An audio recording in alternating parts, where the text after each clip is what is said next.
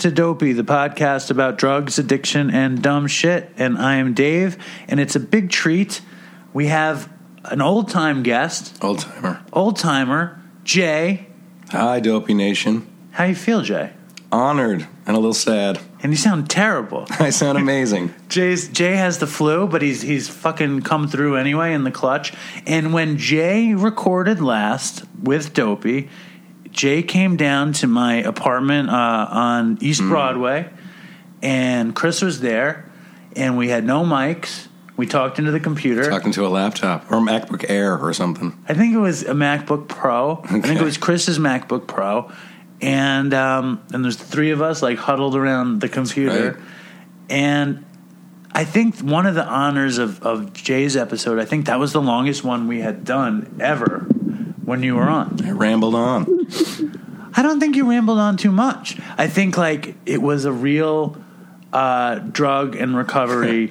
Yeah. uh, you know, hangout and I talk. hadn't talked about war stories that long in a while. It's kind of like, oh, all these old tales. and and Jay Because you guys were newish at the time. we were very new. I think we were at episode twenty. But in your recoveries, yeah, I was like four months. In. yeah, you weren't talking about romance and finance. You were talking about banging dope.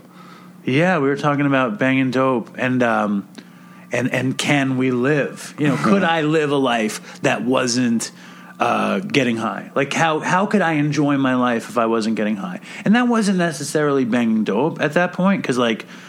I remember it, the last time I shot dope, I was like, I can't do it. It was, Yeah. it was too strong. It was just like I hadn't done dope for like four years, and, and I had done pills here and there. I wanted to smoke weed. I didn't want to be clean. You always were a happy stoner. I was. a I've known you for like stoner. 70 years. Yeah, I was a really happy stoner. You blew it. I know. I went to treatment one time, and they want you to write a, a letter to your drug.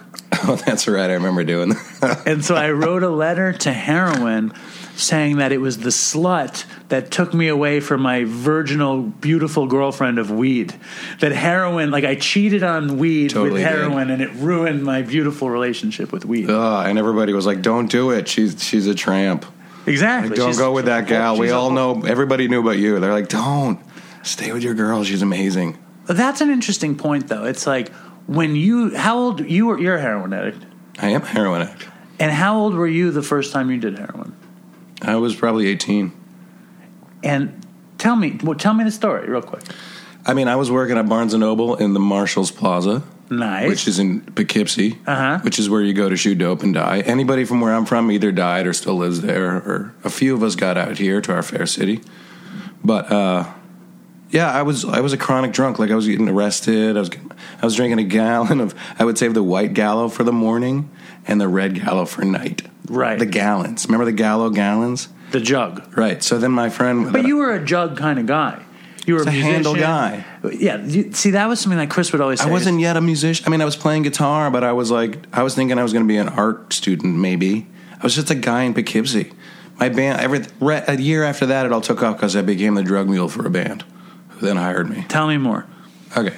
So this guy, whatever, I worked for him. He's like, you don't have to drink so much. Here, try this little powder. I'm going to get heroin. It's going to come. That's going to be great. And anyway, the first time I did it, unlike you, I was like, well, I'm going to do this for the rest of my life now. I found it. Because I had been reading up on it, you know? I've been looking for it.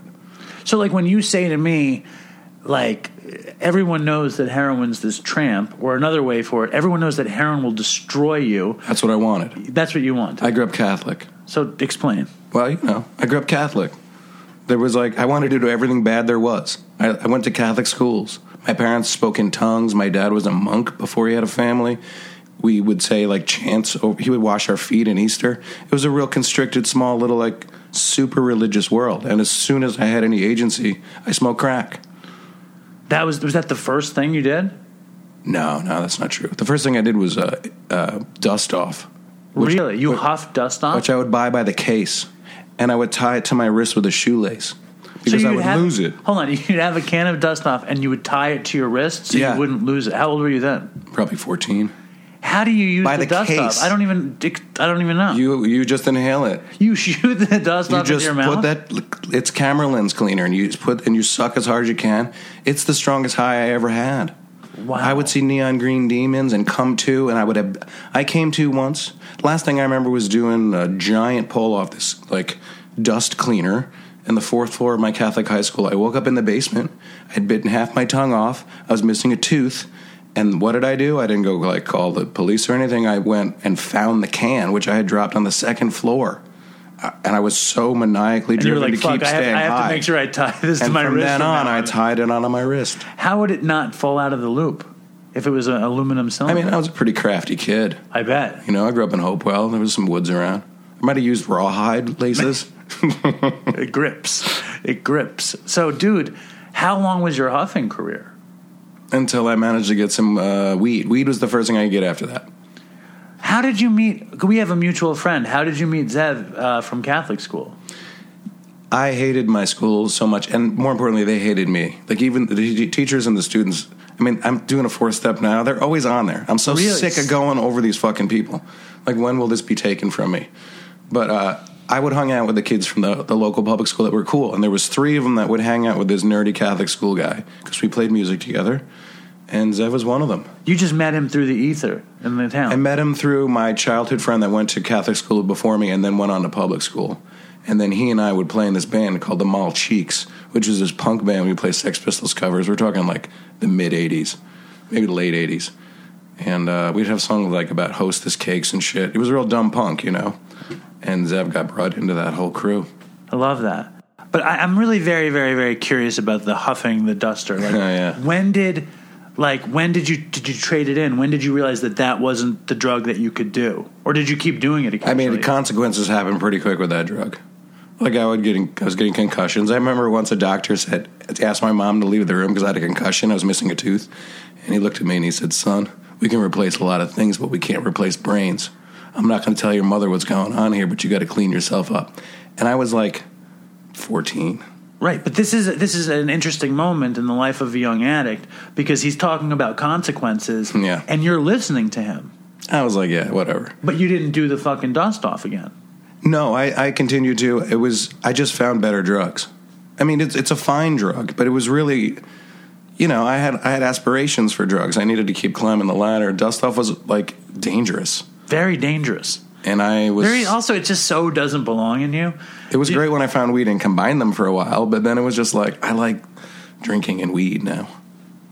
Because you know how you shift your lines shifts. Oh yeah, definitely, Yeah. definitely, definitely. Um, so you were you were you became a stoner kind of drinker, Yeah, heavy drinker. and the drinks the drinks overwhelmed the stony. You like the oblivion more Well, than the, the pot makes me so paranoid. THC is such a fucked up drug. I'm so insecure and like I was the bad trip guy. I took like thousand. When you give an alcoholic acid, like me, I would take however many were in the room, and that was bad. I would end up in the police station with amnesia. You know what I mean? Like I wouldn't know my name for three days. I would get arrested. I was a bad trip dude. And so we just brought all that paranoia back, you know. So I remember being maybe 18. Now I made a definitive decision. I was like, I'm going to close the doors of perception. Right. Like, I have seen too much. I cannot function as a human. I'm either going to check myself into some kind of mental institution. There's a lot of that shit in my family. My dad was inpatient for a while. Or I'm going to just nail this door shut with like only downers, only pot. I'm sorry, only, you know, alcohol, only, and then eventually heroin. So it was like you needed the, the yeah, the relaxation of oblivion, if, if not for a better term. Like I was the same way. I, was a medicinal user. Yeah, I me was too. Not too bingy. for me it was like my neurosis like my neurosis was like was so high but for some reason the thc like worked with it like i didn't Some get people are like that. I My brothers get- are like that. yeah i didn't get paranoid on pot No. I would uh get totally relaxed uh i just like one you know you can't be too out there with weed you have to stay inside Mm-hmm. like going to school high was it was tricky i'd have to keep it moving i couldn't talk too much to I did enjoy that. Yeah. The secretly high thing was a big thing for me. it was great. Um, but psychedelics were, were seemed like way too much work. It was not like a, Mm. it was like a lot of work. And I would like Chris fucking lived for psychedelics, and he also lived for uppers. Chris like was this. Yeah, that's that type. He was an IV coke guy. Like he would say that was his. I mean, I go-to. was a speedball guy by the end. That was my main jam. I liked speedballs when the dope was heavy. Do you know what I'm saying? Like I couldn't have. If I had a preference, I had I had a preference. I was living in Los I had Angeles. no money. I, I, I had very little money. I was shooting crack with vinegar, and like I could maybe scrape together enough in a bag to not be sick. You remember vinegar? It's the only way you can melt crack. I never had to, had the, the reason to melt it. Well, I, that's so you can shoot it. I yeah I, I when I had crack I smoked it with that weird Asian guy and that Oh, that's that. a clack. Yeah. um, but one thing that's interesting to me about you, or one of the many things, is because Jay is this big time musician, uh, songwriter. You traveled the world. I'm not big time at all, well, but I have. Tra- I, I continue to travel the world, and I write a lot of songs. And you've you've been involved with with a lot of people that are notable. You know, True. Um, I'm a footnote. Well, a, a footnote in a lot of notable things, and and Yeah. but the point is, you could toot your own horn if you wanted to, uh, but your anonymity is Mm-hmm. is critical to you, and I think, like you were just saying to me off the the show, like how anonymity, like has changed, like, Yeah. and what do you? Thanks for bringing that up. Yeah, Because when I first came around, I mean, everything has changed. It's gotten really weird. I remember I now have a girl sponsee in a in DA, not A. I don't really even go to A much anymore. is that legal to have a girl sponsee? Well, this is this is what, things have changed. When I first came around in the fucking, I think my grandpa brought me in the late '80s or whatever. he was in AA. My grandpa has been sober for like 45 years. He went to meetings with Bill. How did it? So like, My grandma had Lois speak at her Al-Anon meeting. Like we're OGs. Wow. So I'm like that third explains- generation. Hold on, and that explains a ton. So when did your grandpa? How did your grandpa get involved? He was a Polish drunk in Yonkers, New York, and fucking somebody. It was a classic, like I don't know, wearing trench coat, looking like AA thing from the old days. No, but how did he get involved in your story? Oh well, my mom was ACA, Al-Anon all my life, which is why I hated that shit. What's ACA? Adult Children of Alcoholics, Aha. which I've since done a lot of time in. But you know, being raised by my mom was basically a newcomer in twelve-step programs. This is a bad way to raise a kid as a newcomer. No offense, your kid's going to be great, but my mom was a freak. She was also speaking in tongues. She was really religious. I love her, but it was a weird time. Anyway, she made her father take me to meetings. I So just liked it because I could smoke. You were all fucked up. Mm-hmm. And she said, "Dad, Jay's all fucked up. Will you take him to meetings?" Before I ever touched a thing, she was like, you know, the stats are one in three children of people in alcoholic families become an alcoholic, and we think it's you.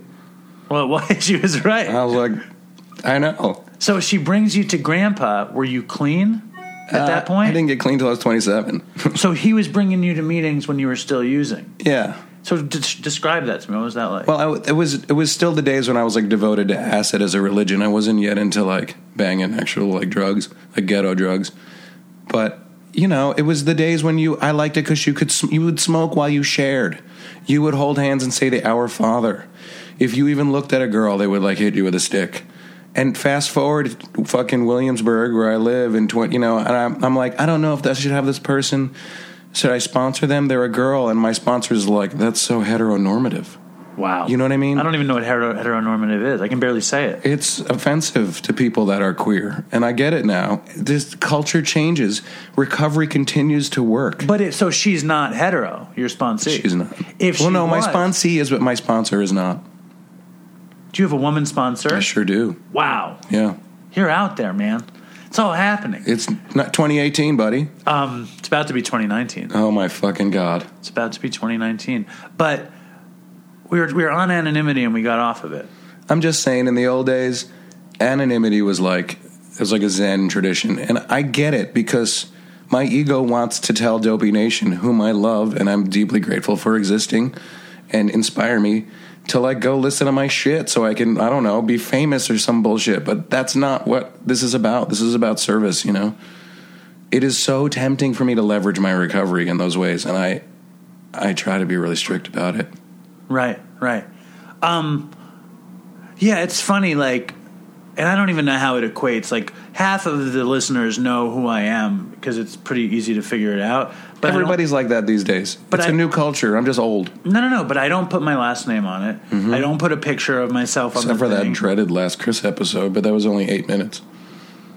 oh, dude, he he said my last name. Oh, did he say it? He Yeah. said my last name on the last episode, And you had to edit it out, right? and then I woke up in the morning, and some beautiful person in the Dopey Nation is like, "Chris said your last name, man," and I and I didn't edit the episodes, so I'm like No. fucking freaking out. And Chris, you know, is high, you know, and I I didn't even know he was high. I was so fucking Mm. Don't feel bad for that. I, I spent 10 years with a woman that was like straight up cinematic junkie style, like real movie style junkie. And I didn't know for years. And I was a junkie. I was clean in recovery. I, I feel you don't. But did she, did she live? She lived, she's been clean. She got clean in the clinic and has been totally fine ever since, no meetings. But she was like, I'm, I cannot exaggerate how much of a junkie she was. You know, Chris level. So it's really possible for us that love people to not see it sometimes, you know? Don't want- feel bad. I felt so stupid, but it's very common. something something really funny happened uh, pretty recently um, on Reddit. You know, you know this Reddit. There's I a, love Reddit. There's a dope. I, I wish I wish I loved it a little bit more. But there's a dopey podcast thing on Reddit, and um, run by this guy Cormac, who's a good guy, musician, good singer, good guitar player, Hmm. uh, good guy. Um, and the Reddit dopey people are like tough. You know what I mean? Hmm. Like they like have a voice that often goes against me. They often talk shit and hurt my feelings. But what are you going to do? Reddit's a cruel place, man. Anyway, so somebody recently posted on Reddit.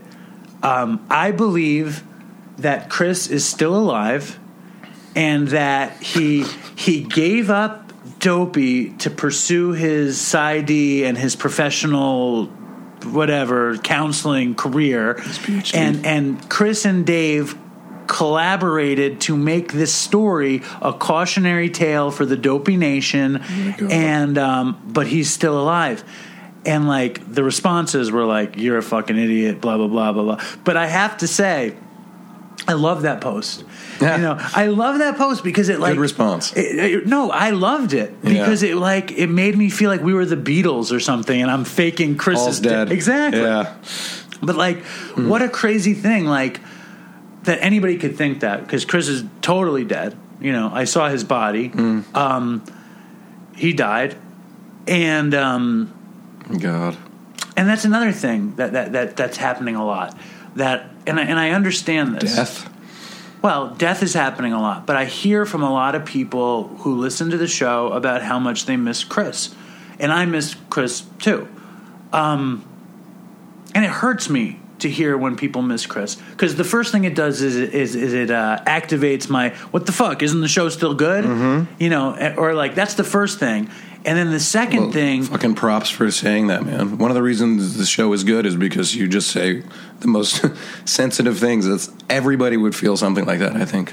oh, dude, it's like I get I get messages that are like, I really miss Chris on the show. Oh, it's like, me too. You know what I mean? The show was a lot of fun when Chris was on the show. Yeah. But Chris fucking relapsed and died. And then and then there's a new level of, of, of Dopey fan, which I appreciate, but it's still very painful, where they're sending me episodes that um and, and they're describing stuff that Chris said.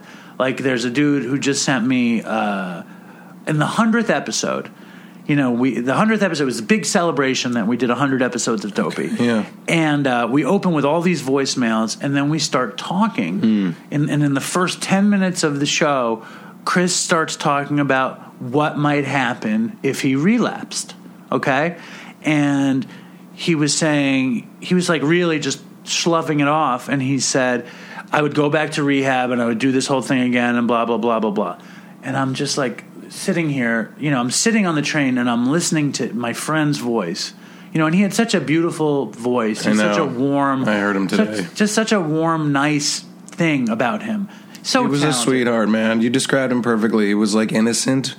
At the same time, would like take acid and speedball. Well, he was the least innocent. Or he was the least innocent, Isn't innocent, funny about how we can be? or the dumbest smart guy. He, he was both of those things. Yeah. Um, and he was a joy. You know, he was one of my I best remember, friends. Yeah. Um, but he fucking. Um, I'm listening to him, and he's like, or maybe I'll die. He says in the first ten minutes of the episode 100. He says, maybe I'll die. Motherfucker.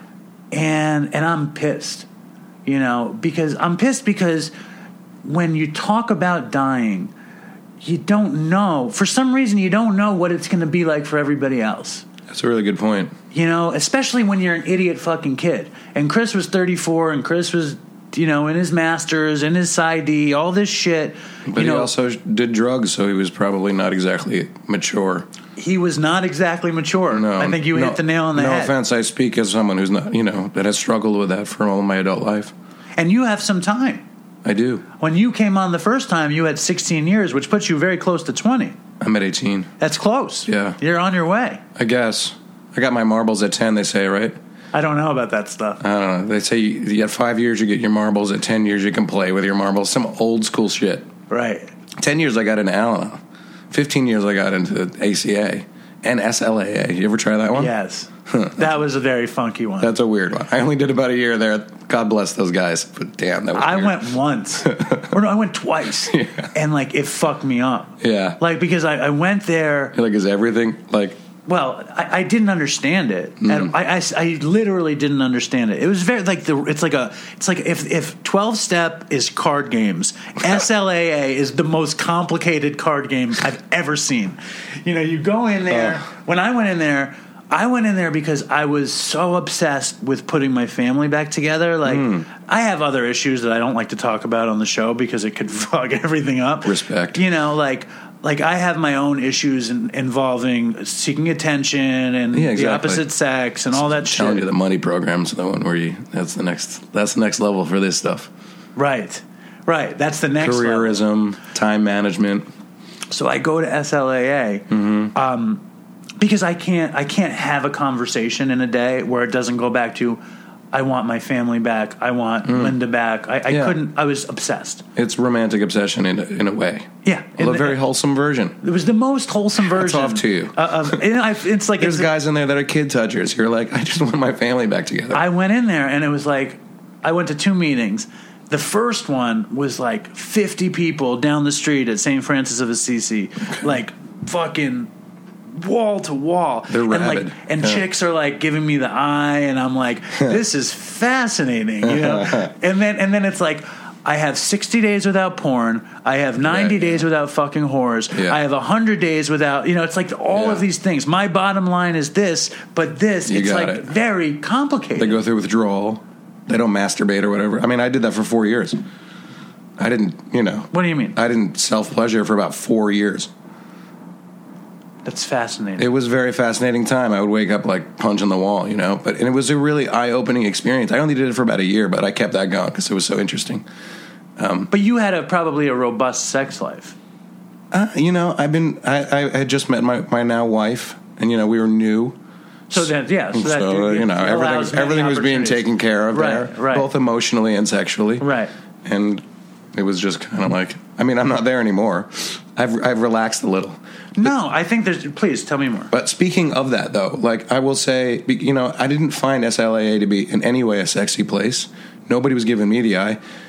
And I love my primary program, and and thank God I'm basically a junkie and not like if speedballing was like touching little kids, I would that would suck. I'm so grateful for the one I got or the Right. ones I have. Right. You know what I mean? That's something else that Chris used to always say. He would always say how he was grateful that this was his problem. There are some seriously bad problems. You know? It's a bad problem, but there's a solution. Right. And in AA, which I don't go to too much anymore, every now and then I go because all my friends are sober, basically, we're just in lots of other things. Everybody's giving you the glad eye. Nobody's anonymous. I don't know. Nobody. It's just. I, What does that mean exactly? Glad eye. oh, they're like. It's like in. It's well, maybe because I need to go to meetings, not in Williamsburg, but they're just fucking each other everywhere. Oh. It's a dating scene. Right. It's great when you're single. It's something to do on a Friday night. There's the big meeting down I there. love that. Yeah. I love that in theory. It is great. It was a great meetings- resource. My meetings now, I go to. Did you ever go there single? Oh my god, I spent a lot of time. I was dating in AA. Finally, I was in a relationship for ten years with that junkie before. I, so I was kind of grandfathered in. I, I had six years with somebody, and then at like seven years, I had just moved to New York City. I was clean. I was at the top of my powers. My bands are doing really well. I was like, time to be a lead singer guy, Right. and uh, I couldn't. I'm too nice because I don't drink. But you were, in terms of like, I'm too Catholic. but in terms of you actually as lead singer guy, you were great. Dude, That's you, a recovery thing. Let me unpack that for a second. I'm so sorry I said unpack. It's such a podcast term. Let me tell you about sobriety and performing. As long as you don't say gaslight, we're good. Oh, God. What does gaslighting mean anyway? It's I tricky. I, I don't never even get. understand. It's like it. if I were to pretend like that you did something. I don't get that at all. But get get to your unpacking. Yeah, uh, And unpacking is just a fancy word for explaining. yeah. That's Okay. stupid podcast speak. It's okay. Another one that everyone says on podcasts is let's take a deep dive. Deep dive. I've never, Never divin anywhere. Oh, Can God. you divin? Can you who? A divine? I've never Like, divin. Look, look for water. I've never dove. I've never Oh. dove. Deep diving. So who is deep diving? Which podcasts take deep all dives? on those silly podcasts, man. I listen to all of them. I'm addicted to them. So how do you? Before we get into the unpacking, how do you think we rate amongst uh, the podcast world? Hey, you're an up and comer, man. It's I, I keep my eye on these things.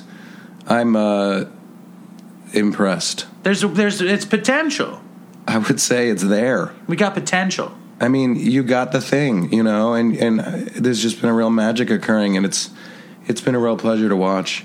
And I think What were we about to unpack, though? I, I, I might not want to have this beautiful feeling, but I there's a lot of recovery podcasts. This one keeps it very real, and that is your niche, and it it warms my heart um, because that's the only way to stay clean. I think. Right. well, the trick is for me, I I like I, I do the podcast is about my life now. You know, it was about mine and Chris's life and the stuff we like to talk about. He's gone, so it's about my life and whatever person I can hornswaggle to come in. You know, whoever that may be. And then I my favorite stuff is just the, the dumb shit. I you know. that happens in a sober life. So it's part of my recovery. the massive service here is that everybody does dumb shit all the time, and recovery people are sometimes worried that they can't be anything other than Gandhi, right? Which is so stupid. You're a year of heroin, you're expected to be like a spiritual giant. We're ridiculous. We're we're at spiritual kindergarten. I was like an amoeba, just like attaching to anything that came near me. And the fact that you can kind of like make a safe space, another podcast term, where it's okay to be a fuck up, like dude, that is attraction, not promotion. That's why this works. People that are doing like, you know, you got to meditate 20 hours a day, which is probably good. I love to meditate, but like, it can't, there's no pedestals for recovery. That's what this is about. Heroin is the great equal, you know, drugs and alcohol are the great equalizer.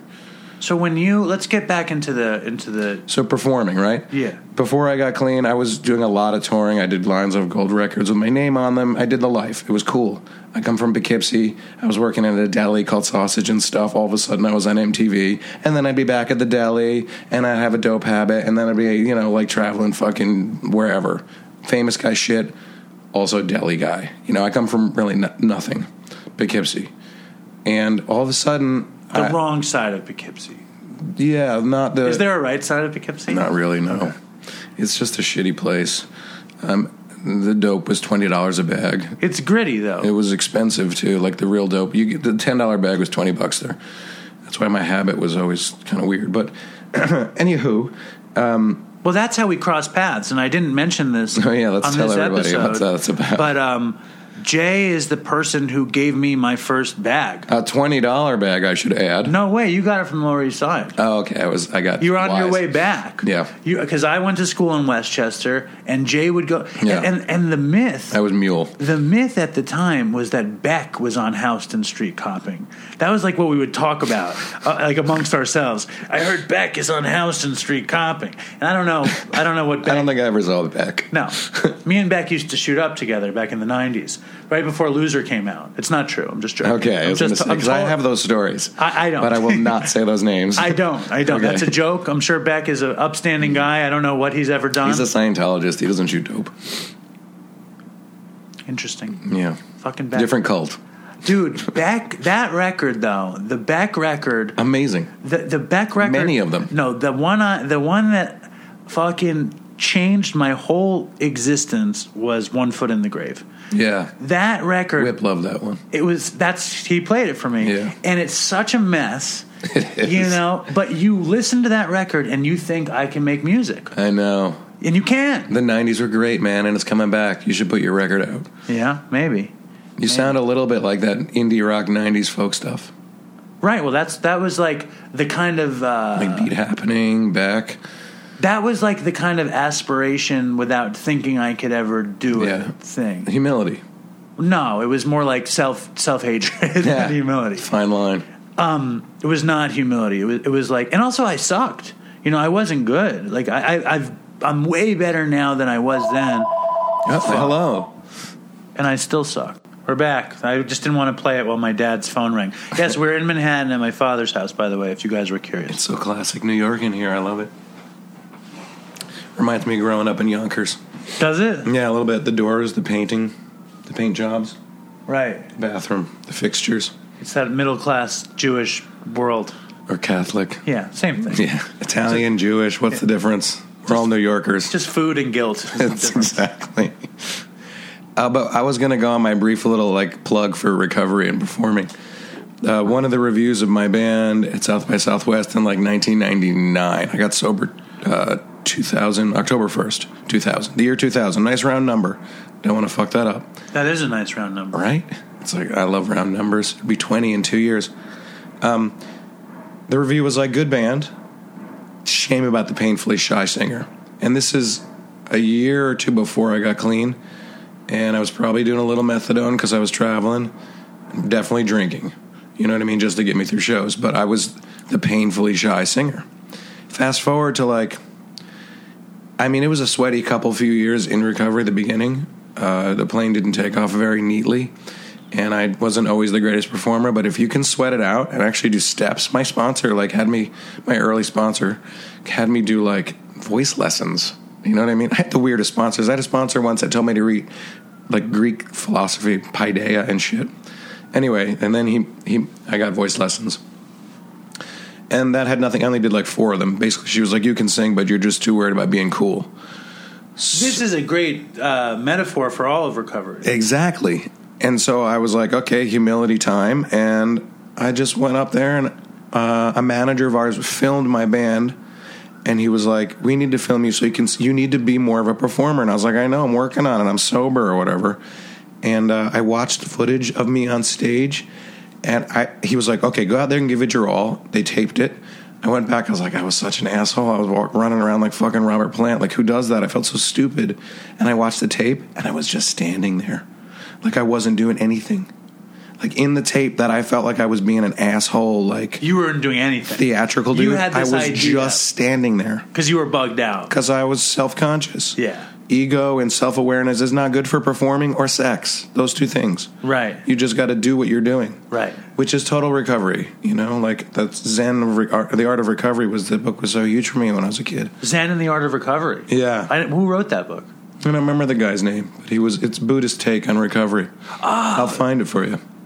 I think I had. I I think it might have been the Thich Nhat Hanh. A Thich Nhat Hanh. It wasn't Nhat Okay, then it was not But- Tech Nahan. No, but he. I mean, he. I had a some miracle pre- of mindfulness Thich Nhat Hanh recovery book, and I, I remember though I would go to cop and I would be reading his book. Yeah. you know. But anyway, continue because I, sounds I- wonderful. I love what you're saying though.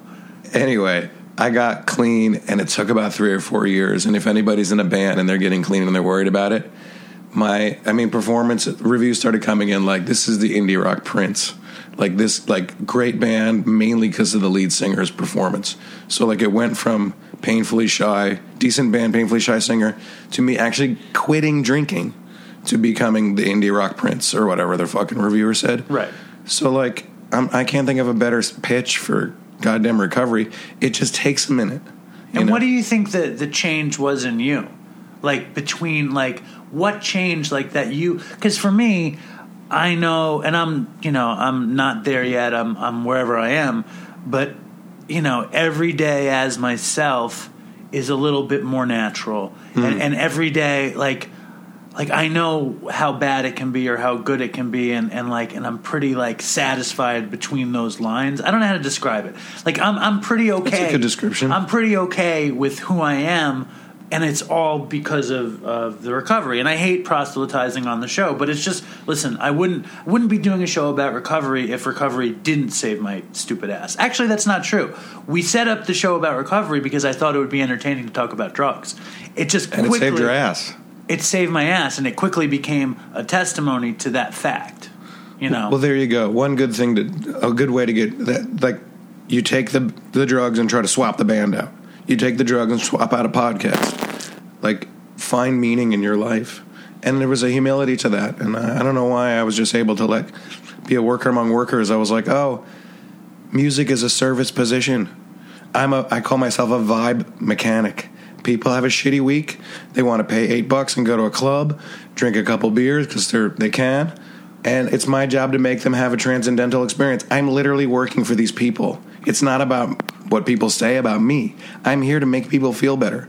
and it makes you feel better it's just like it's it's just like this whole thing Exactly. We're- let me ask you this all that So you wiggle around a lot, and they feel like they had a good one. Like they, and then I have to go back to work on Monday. So I just like I do a bunch of shit and I shake it out, and they feel like they had the catharsis. That's my job for them.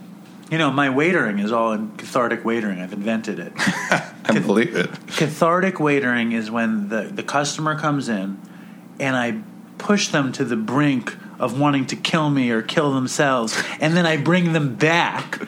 And then we've been through this experience together and they had they we've been through it together and, and we've recovered together just from the terrible aspect of, of me having served them. And at the end it's like they've been through it Interesting. and it's this cathartic waitering They I- bond with you. They've bonded a little bit because they thought they hated me, and then by the end of it, they kind of like me. There might be a hint of gaslighting in there, my friend. Is that gaslighting? it might be a little bit. What is I don't it? know. Explain it. I get confused. It's something I don't ever want to do. Maybe that's maybe I do. It's not cathartic. Maybe I'm a gaslighting waiter. I think gaslighting is when you when you tell somebody that they've done something that they haven't done, and you just kind of act like that's definitely what happened. I do that. I do that as a Yeah. waiter, but Yeah. I think it's pretty harmless as a waiter because I'm not going to see them again. I think that you're probably just if they love you by the end, you just take them like like performer comedians will do that. Yeah, it's shtick. It's what you do. Um, what was the other thing I was going to ask you? Like you fuck with people, then you bond with them, yeah, exactly. Yeah, that's that. and we do that even in the you know qualifying, right? I like to throw in a little like.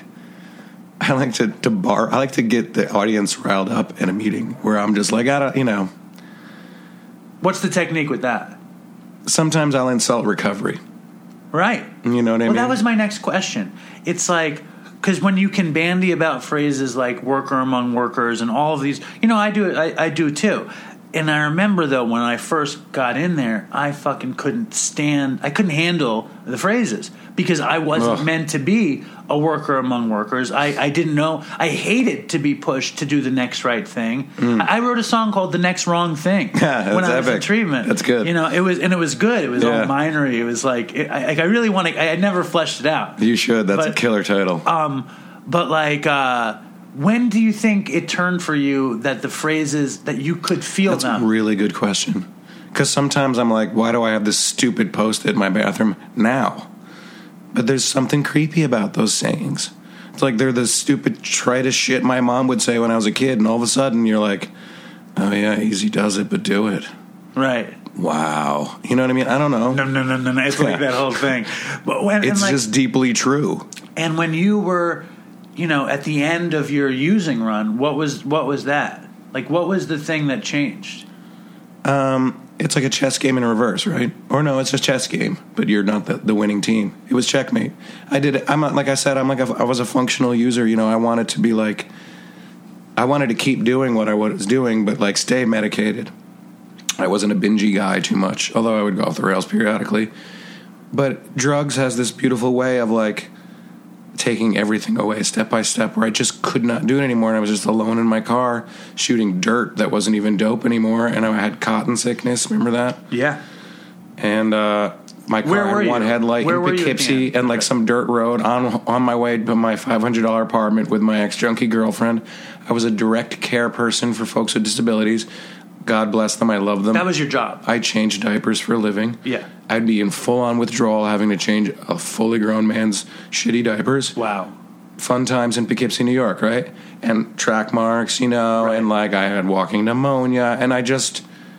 It, the chess game was over. I could not physically go anywhere anymore. I had to go to a hospital, and it wasn't the first hospital. And I had been hiding it from everybody for the ninth thousandth time, and They knew though. they cornered me.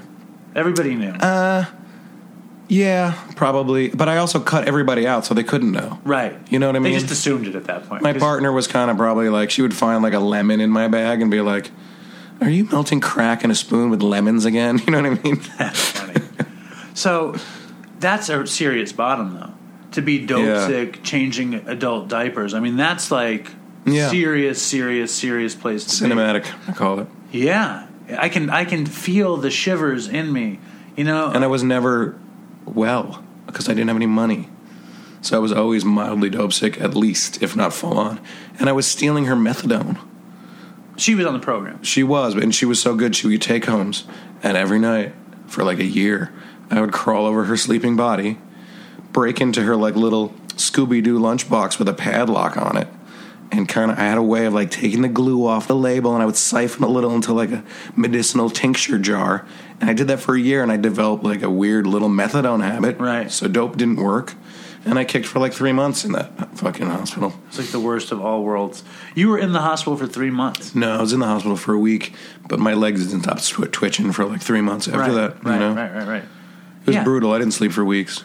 So, what was the beginning of the of the? Do you remember the beginning of the recovery at all? I mean, there's a lot of false starts. I got clean for about a year in my early twenties after treatment. That recovery, That was probably right after you gave me my first dope. It's probably that year. I was probably 22. So when was that? It was. I was. We were. I think we were both. I'm surprised I was giving dope out. So it might have I'm been sure early. we paid you for it. Okay, yeah. I mean, we're talking about. I, we were both born. You were born in 1974. 73. Okay, so you're a year older than me. Yeah. Um, but Zev was born in 1974. Yeah. Um, No, it was. It was. I would say I started college in 92, 93 in Ithaca. Me and Zev got kicked out. That's right. Um, but we didn't get kicked out. We transferred before the kick out happened. Very smart. It was awesome. He was all of a sudden not up there anymore. It was both of us. We Yeah. did it at the same time. I didn't realize.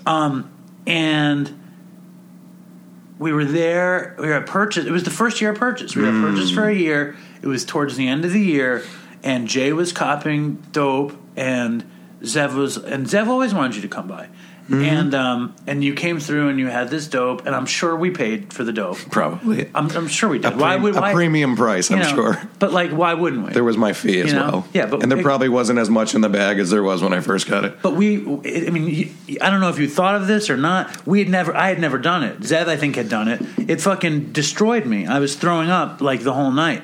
You know, and it's funny. This Newbie. This morning, right? I'm on the train. I take the Long Island Railroad into Hmm. Manhattan, and this morning I was on the phone on the train, which is a no-no. Like it's bad train etiquette. you don't do that. And I have these Fakakta Apple earbuds, okay, and I'm on the phone and I think there was some kind of smell or something on the train, and all of a sudden I got nauseous, like really nauseous, and I, I recalled all of the nauseous times of using like that like i had a like a, a my basic state was nauseous you know what i mean like from the dope from the methadone in the sickness whatever and when when i would do dope for the first time like it was just pure Yeah. projectile vomit i mean and then whenever i did too much dope i would i would like crave to throw up like i remember Oh yeah, I love throwing. yeah, I loved it. I would get out of the car and be like, Me on too. the side of the road. I was a pro. Was yeah, and and it's like, and then you feel better. like stealth puking, very precise. Yeah,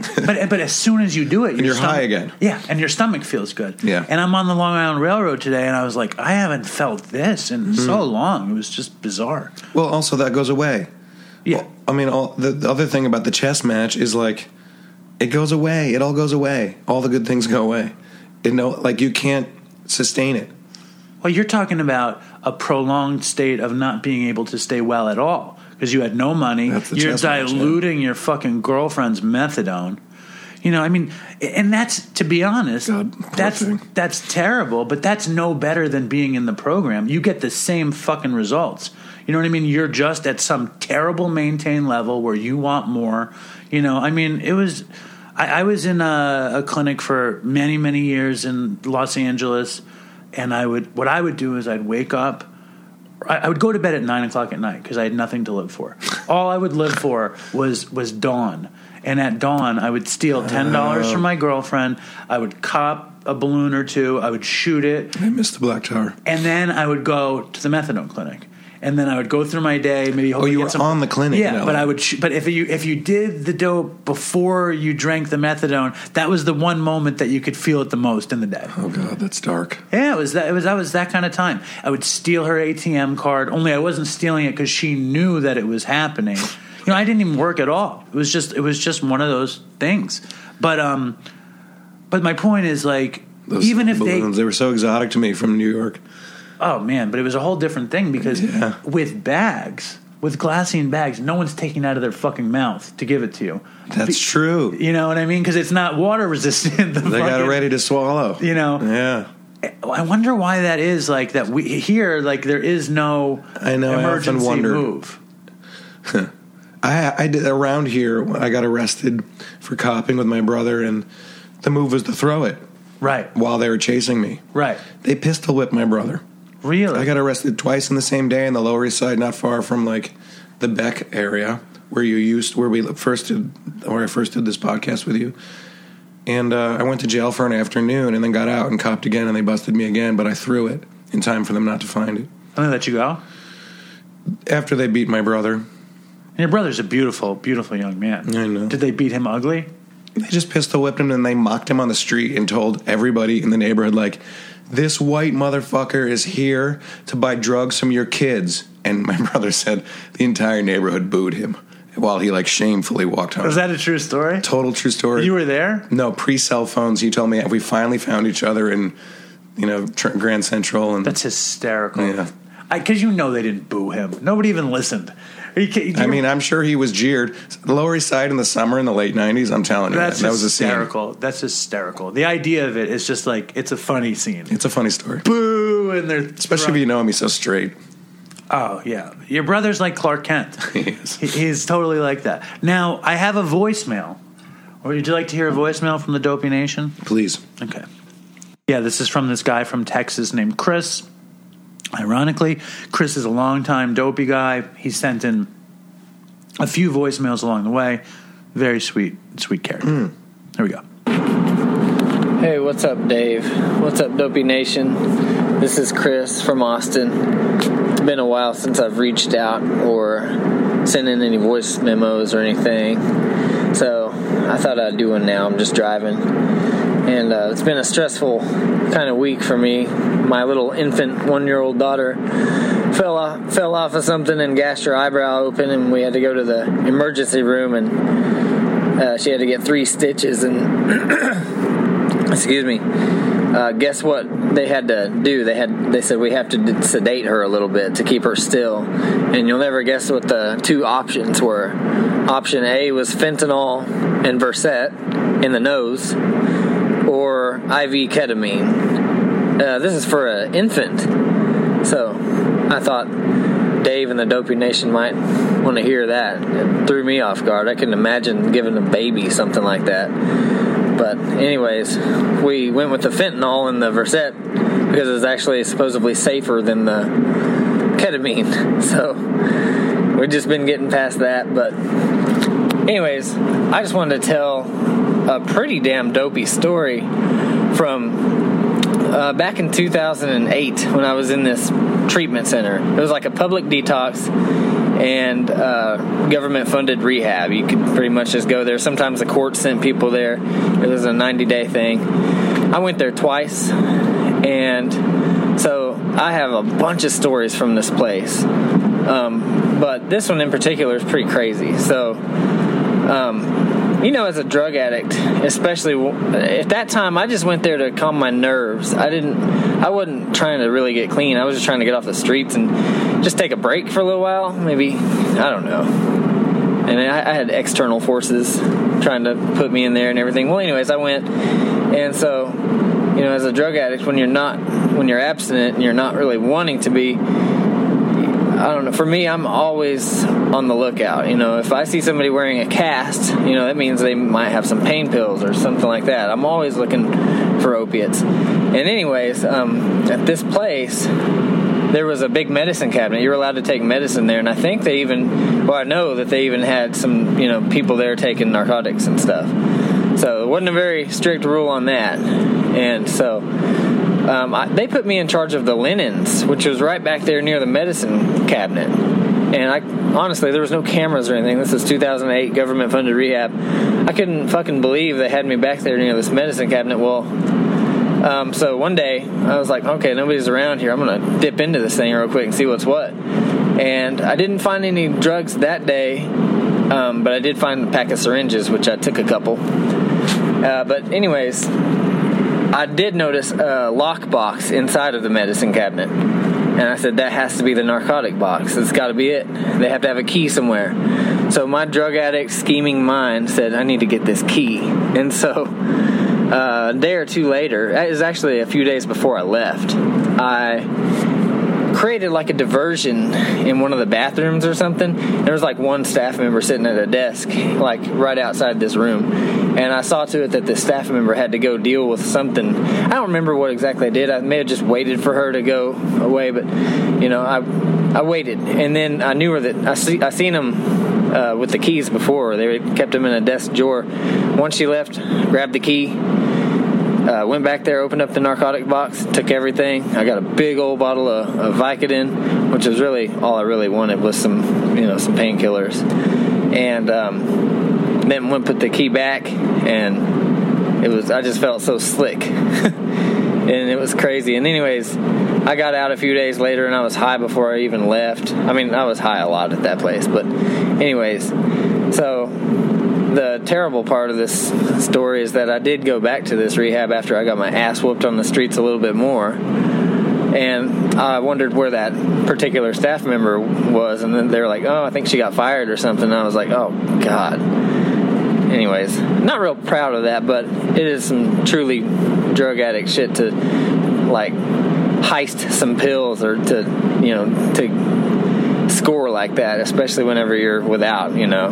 So I don't know. I thought that was a funny story. We also found a wallet at that rehab that happened to have a bag of coke in it, which we shot. I don't know. It was just the craziest experience at this treatment center, and um, but nowadays that was a long time ago. I've been in and out since, but I've actually got a year and five. I'm sorry, about 15 months clean, so I'm still doing good. You know, I remember right around the hundredth dopey episode I sent in a dopey episode I sent in a voicemail and I sounded my voice was real shaky and I, I was like 30 days clean and you know I'm doing better now. I'm, I'm liking the life of recovery. You know it's stressful sometimes but it's worth it.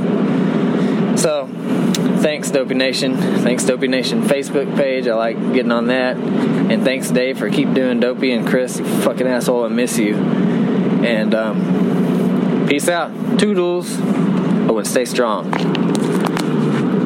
Love that guy, Chris. Such a sweet, sweet, sweet, sweet voice. That was heartwarming.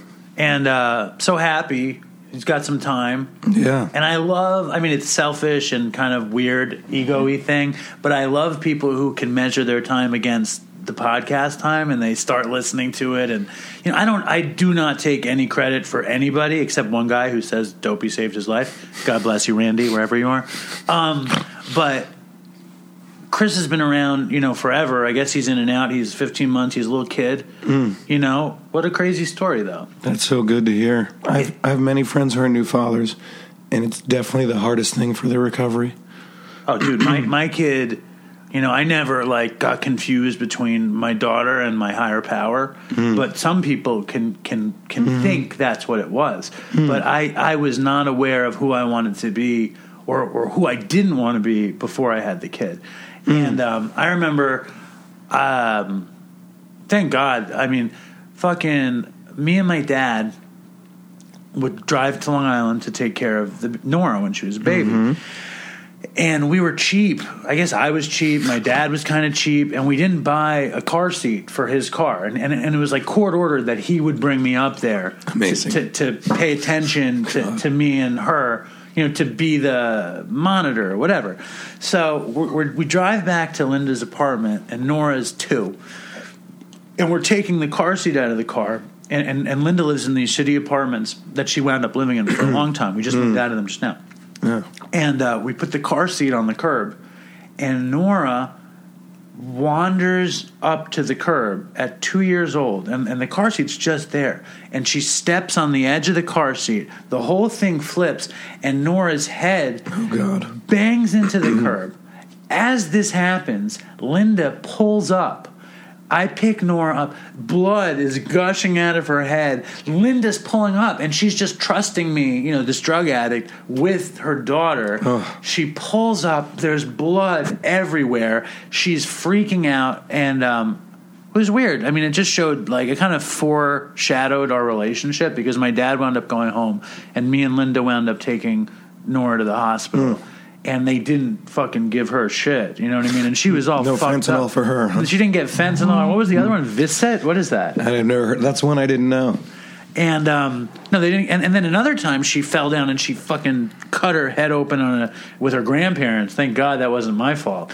Um, and they didn't give her anything for that either. But also, new fathers, they don't sleep. It's really hard to get to your regular meeting schedule. It's just a really tough time. You're in the gauntlet, I call it. But I don't know. I mean, like, I think I might. I think I'm a great father, but like, I don't like if I'm working. Linda deals with the baby at night. Like, it's understood. Sure. Like, because we have a baby, a little baby. Yeah. Um.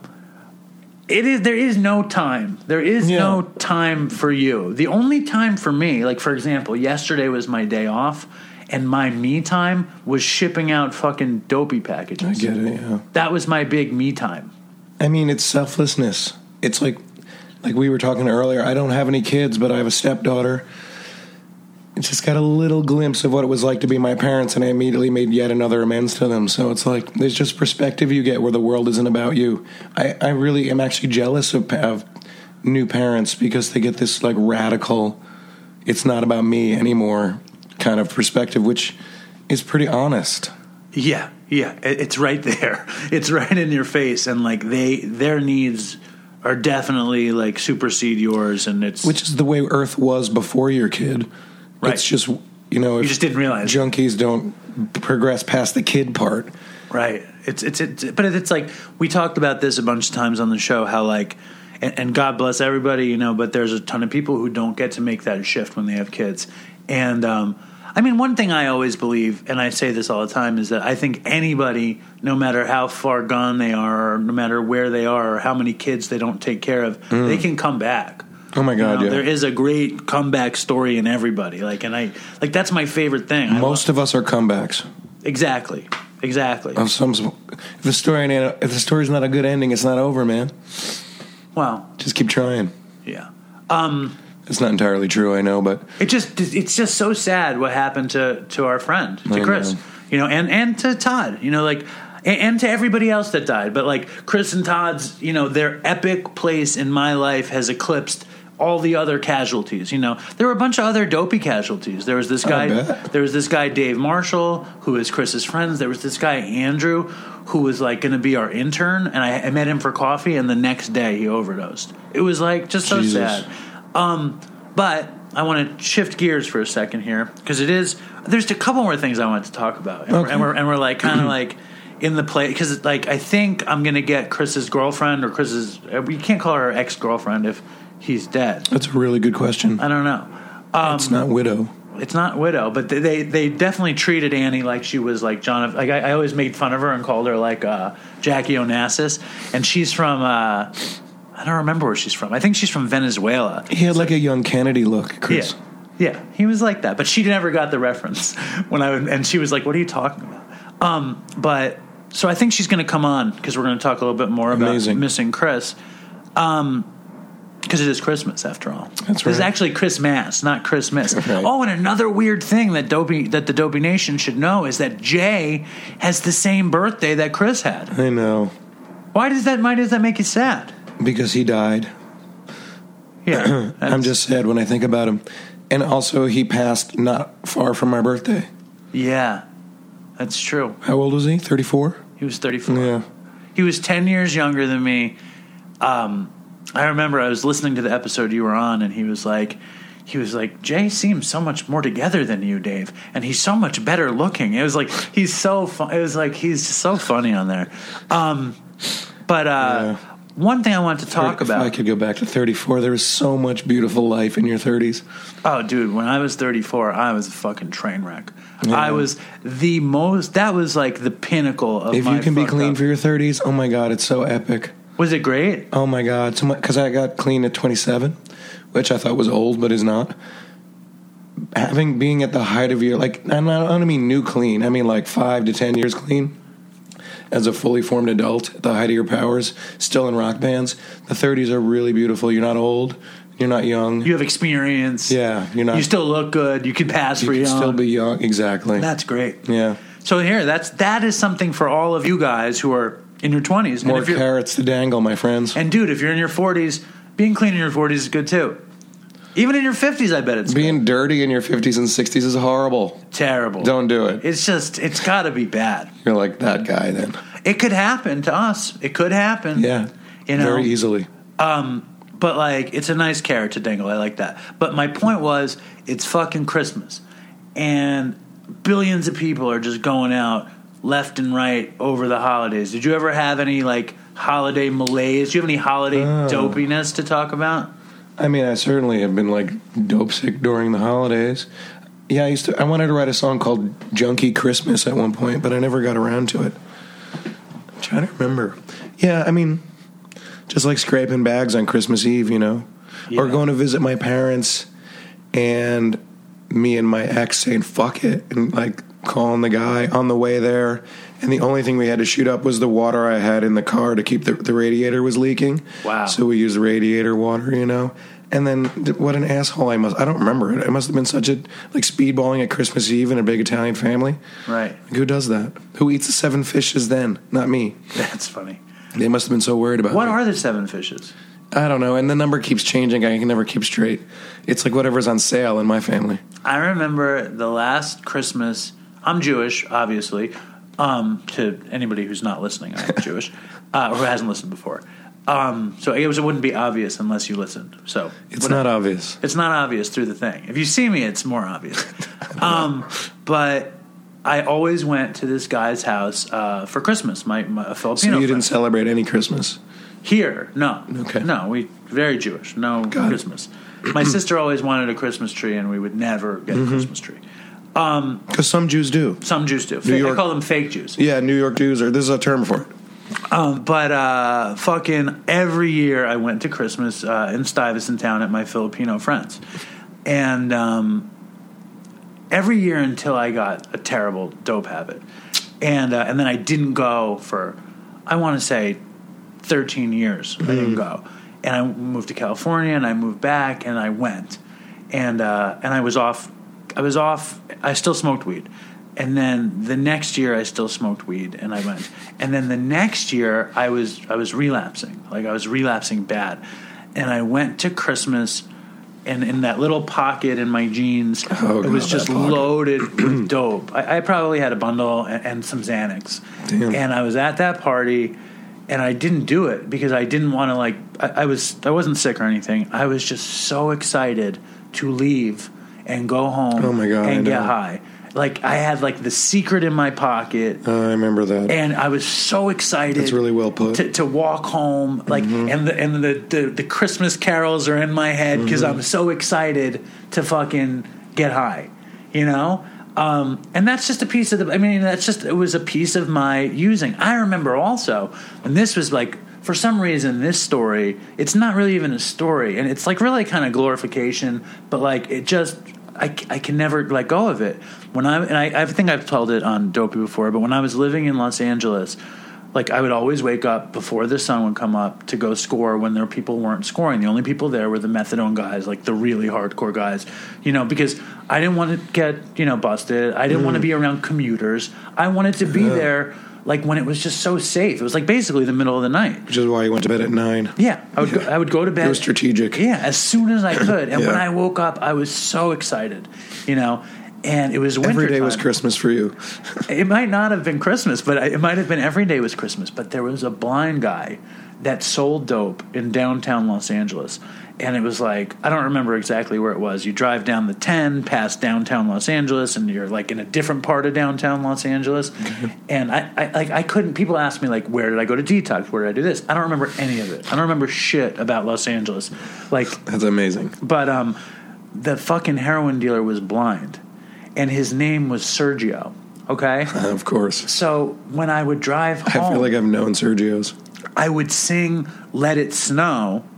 But I would substitute Sergio for let. I'd go Sergio, Sergio, Sergio. Oh my God. And uh, and like and I was be I'd be beaming driving back from copping, you know, and like and that's the thing. It's like that's the beginning, and when you're sick and you have and you have some life is good but until you realize that everything is misery nothing's really good but to do to do a podcast about drug addiction and not talk about that excitement Oh my God, of course. right That's why we're all we all know each other. right that's what we've been through that's the cathartic nature of our recovery And like that thing that this is the I have that thing, it moves around in life. It was dope. It'll become other things. Right. It's the girl, it's the job, like the stash, you know what I mean? Like that's why I went to so many other programs. It doesn't I don't know. It, it it's a if you can point that thing in the area of like good things, it's super powerful. We're like super people. Imagine it wasn't dope and it was like philanthropy, then you're Bill Gates. right the, the, the Before secret in was- your pocket whatever Yeah. for me i mean right now it's dopey Exactly. you know Which Um, is service. which is sometimes yeah it's sometimes it's self-service and sometimes it's other service and it like it makes me happy As annoying as Bill W is to me these days, it's brilliant. It- you know, he figured out that if we help people, we get helped. If we get if we get something when we give something, it's the perfect junkie math. It's like the only way to feel okay is to give things. It's brilliant. right and you have to actually get to the point where where you can internalize it and you can actually quantify what you're getting based on what you're giving Yeah. and, and it's like weird you run to the newcomer because you had a bad day. You know what I mean? It because it's the it's like the weird gift that keeps on giving, but like, but that's okay. You know what I mean? Because if you're if you're actually like hooking somebody up and you're getting the byproduct of, of of helping them, like that's fucking it is genius. It's weird. And it's definitely, I called it, it's this weird recovery Aikido because it doesn't feel intuitive. It doesn't feel like that would ever make any sense, but there's something about it. I can't put my finger on it. And I'm like more or less still an atheist. I don't, I don't, like, I was abused by priests. I don't, of the, you know, 12 steps is great for me. I don't believe in like some mystical mumbo jumbo. There is a magical thing about community and like addicts who get the thing in your pocket thing, you know, like people who get that and the stomach flip or whatever. I don't know. It's like a real tribal thing. It's super powerful and it can stop addiction, which nothing can, but that can. It's weird. Right on. You can hear my voice is going. Yeah. Yeah, if you guys didn't know, Jay's very ill, but that's the kind of that's the kind of uh, service fucking addict in recovery that Jay is. He's like, fuck it, I've been worse than this, and I'm. And you wanted to do it, you because Yeah. Jay. The other thing about Jay, I was, I, I like it was a month ago, and I was fucking paranoid about where I was going to get a guest, and Jay's uh-huh. always in my pocket. You're, Yeah. you're one of my secrets in my pocket. I'm close by. I'm in that little pocket now. Yeah, exactly. And I was like, finally, I'm going to unleash the recovery and the addiction that is Jay. And I text him, and he's like, I like to schedule things far in advance. and uh, My DA sponsor has got me so like G called out. Yeah, I'm in this whole new thing. It, you happen to catch me when I'm a newcomer in another program.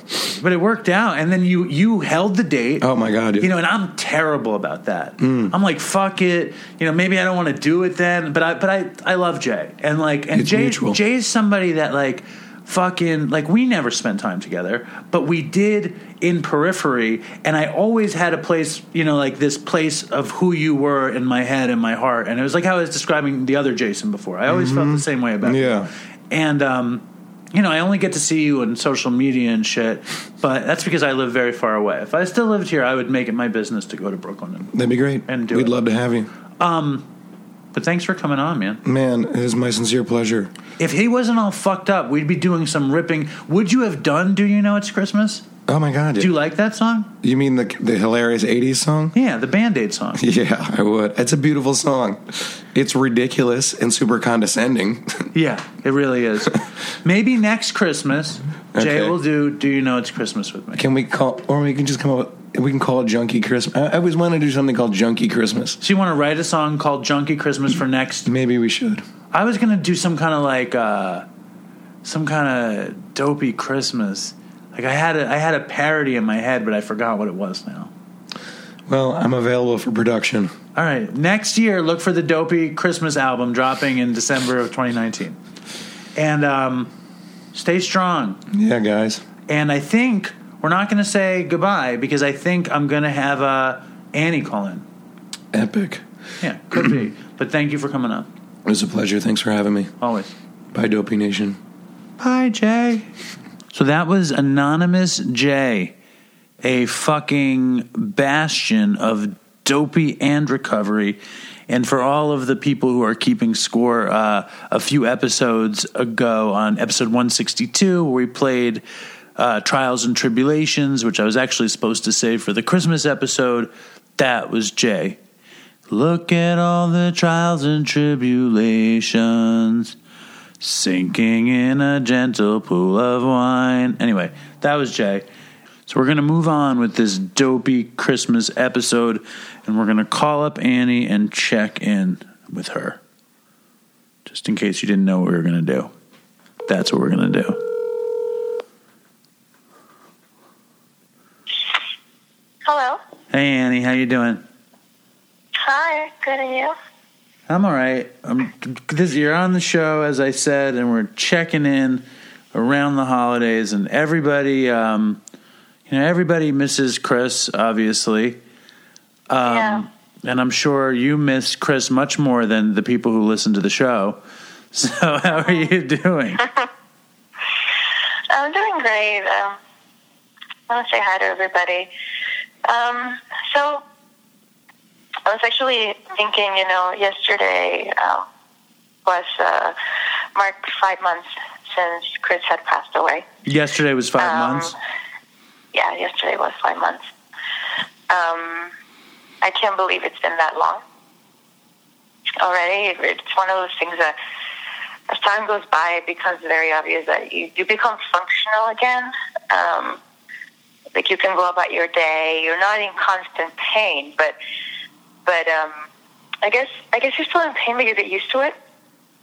It's a lingering and, it's a uh, lingering thing. Yeah, exactly. It's lingering, and um, then you remember. Like I can go about my day, and then for, for moments I, I I forget, and then I remember, and um,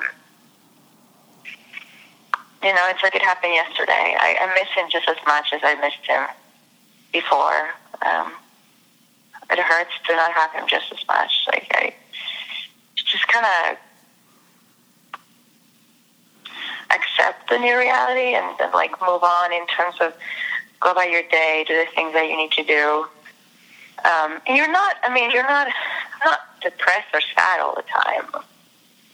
Um, but it's just, it's just like this lingering feeling like something's missing. Like, Well, there's something. definitely something big missing. Yeah, it's like a phantom limb or something. It's a phantom. exactly. it- It's a, that's a great, that's a great uh, anal- uh, analogy. Like that. Well, it's like that. I mean, like I know you and me have it way different with this. In some ways, it's similar, Yeah. and in some ways, it's different. Um, I have these weird sort of moments, um, you know, preparing the show, or even at work. Sometimes I'll be at work and I'll think about Chris or I'll think about Todd, and I can imagine Yeah. them coming in because they would come into my job all the time and how regular it was and how, how fun it was when they would come in and that they're not going to come in again. Um, yeah. And, and just, I, I was talking about it earlier on this episode because people are constantly sending me. I mean, I know they're not doing this to you and you're lucky. They're constantly uh-huh. sending me dopey episodes where Chris, God, yeah. where Chris said something that was particularly fucked up uh, because of the circumstance. Um, yeah. So, like, I was talking about it earlier on the show that somebody sent me a link to the hundredth episode, right? And in the and in the beginning of the hundredth episode, I don't know, like ten minutes in, Chris is talking about um, what would happen if he relapsed, you know, and Oh, uh, really? and what, what, I mean, besides the fact that he probably said he would die. Well, no, Uh-uh. no. The first thing he said is, whatever. I would just do the same thing as I always do. I'd go to treatment and then I'd wind up in this place or that place. And then he's like, Yeah. very nonchalantly says, or maybe I would die, you know? Yeah. And, yeah. it, and it's like, Yeah. it's such a fucking abstract concept when you're talking Uh-huh. like that, you know? And it's like, and here we are. We live with, you don't think about how death is forever for the living, you know? Exactly, exactly. Yeah, it's very final. Um, I I've tried several times to listen to the Dopey episodes, and I've listened to a few of them, uh, but uh, I, I I try not to. Um, I think at some point I'll be ready for that, I don't think so. I I mean, it's like but because not it, yet. It's like it's like you know what it reminds me of. It reminds me of like those stories of the towns that would exist near a volcano. Or, or near Hiroshima, and like Yeah. the people are just going about their business, and then all of a sudden they're all gone, and that's what it was like with Chris in this show, because Well, I yeah, yeah. No, I agree. I feel like the stories, for me at least, were funny when when he can look back at them and say, "Okay, I survived them all. I'm still here." They're just more. They feel a little bit morbid now to me because I I hear the stories and all I can see is like, well, like my first thought is, well, you had no fucking chance. you know, like it, it's just kind of like one more thing that you did that was really fucked up. One more thing that happened that was really fucked up, and you just got really lucky that you survived it until you didn't anymore. Yeah, That's it's that's like how it feels to me. I feel like it's it needs to be a, a cautionary tale to everybody Oh, that listens because I know that when I was using and I would say I could die, I could die, I could die, um, that I didn't really think I could die. You know, Yeah. or maybe I Yeah. thought I could die, but I didn't know what it would look like. And I think, you know, I, I didn't tell you about this, and I talked about it earlier this episode. Also, I, w- I should have saved this Uh-huh. for you, but um, there was a post on Reddit supposing Uh-huh. that that that Chris didn't die. That this was something that me and him, me and him concocted, so he could go on with his professional life, and Dopey could have a lesson. You know, Uh, wouldn't that be amazing? wouldn't that be amazing? Exactly, Yeah. exactly. That would be that would be like I what wouldn't I give to have that be the reality? You know, I I think I think holidays are particularly tough because all I can think about is how this holiday would be so much different than it is if he was still around. Um, I think about all the plans we had made for this holiday, and he's not around anymore. Um, to see those plans through.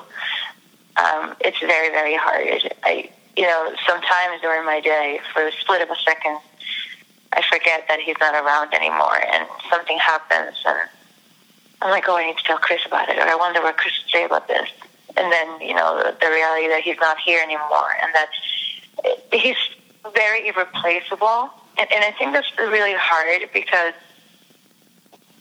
I'm I'm old enough and I've been in enough relationships to know that the type of connection and relationship I had with him is not something that comes around often, and it would never come around again for me. So um,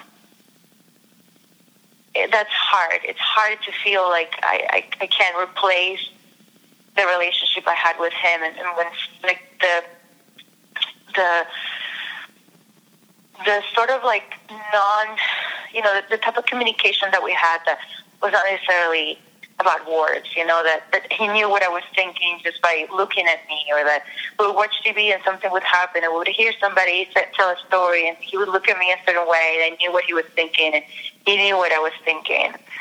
Um, you know, having met somebody that do have values that align with each other.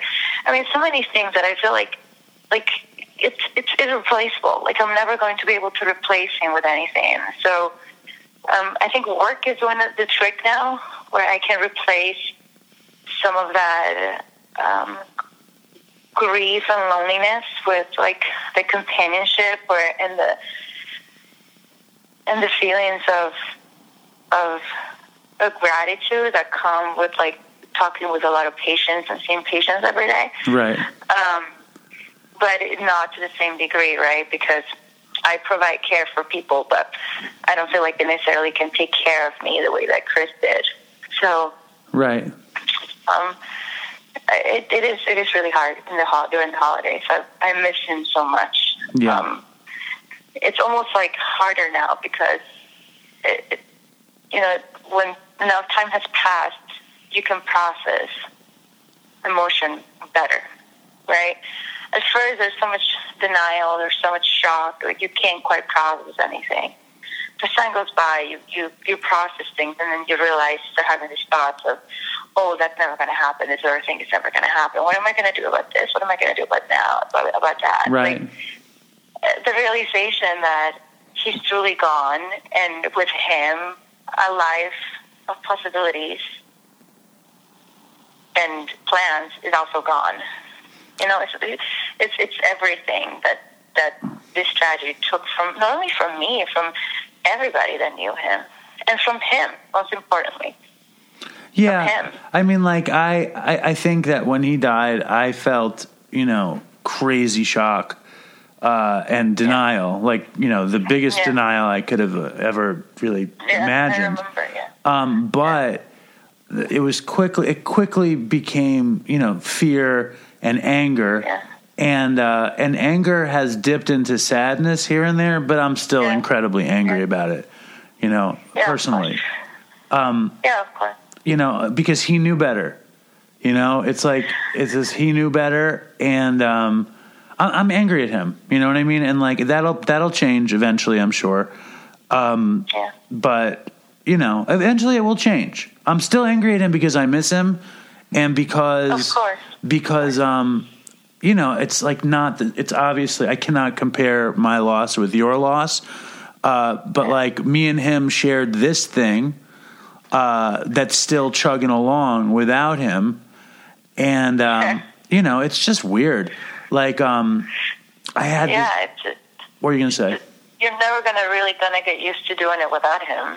Well, to be honest, though, I'm get, I'm I'm I'm pretty used to doing it without him, but it makes me angry as hell because I love doing it with yeah. him. It was so much fun, and it was so stupid, and it was so it was beautiful. You know what I mean? Like it was a beautiful thing, and we were, and I was very fortunate that I got to be able to make the show with him. You know what I mean? And I'm sure you feel the same way. You know, like I know that course. Chris Chris didn't take care of me, but um, you know, and he wasn't my boyfriend, but he was my brother, and I loved him, and uh, and I loved sharing this thing that we had made. It was just fucking the best, and I'm super angry that he's fucking gone. You know, and I know. and I think that everybody out there that's getting high that wants to live should really consider potential outcomes in this thing. You know, if you want to die, by all means, you know, think about your family, think about your, your partner.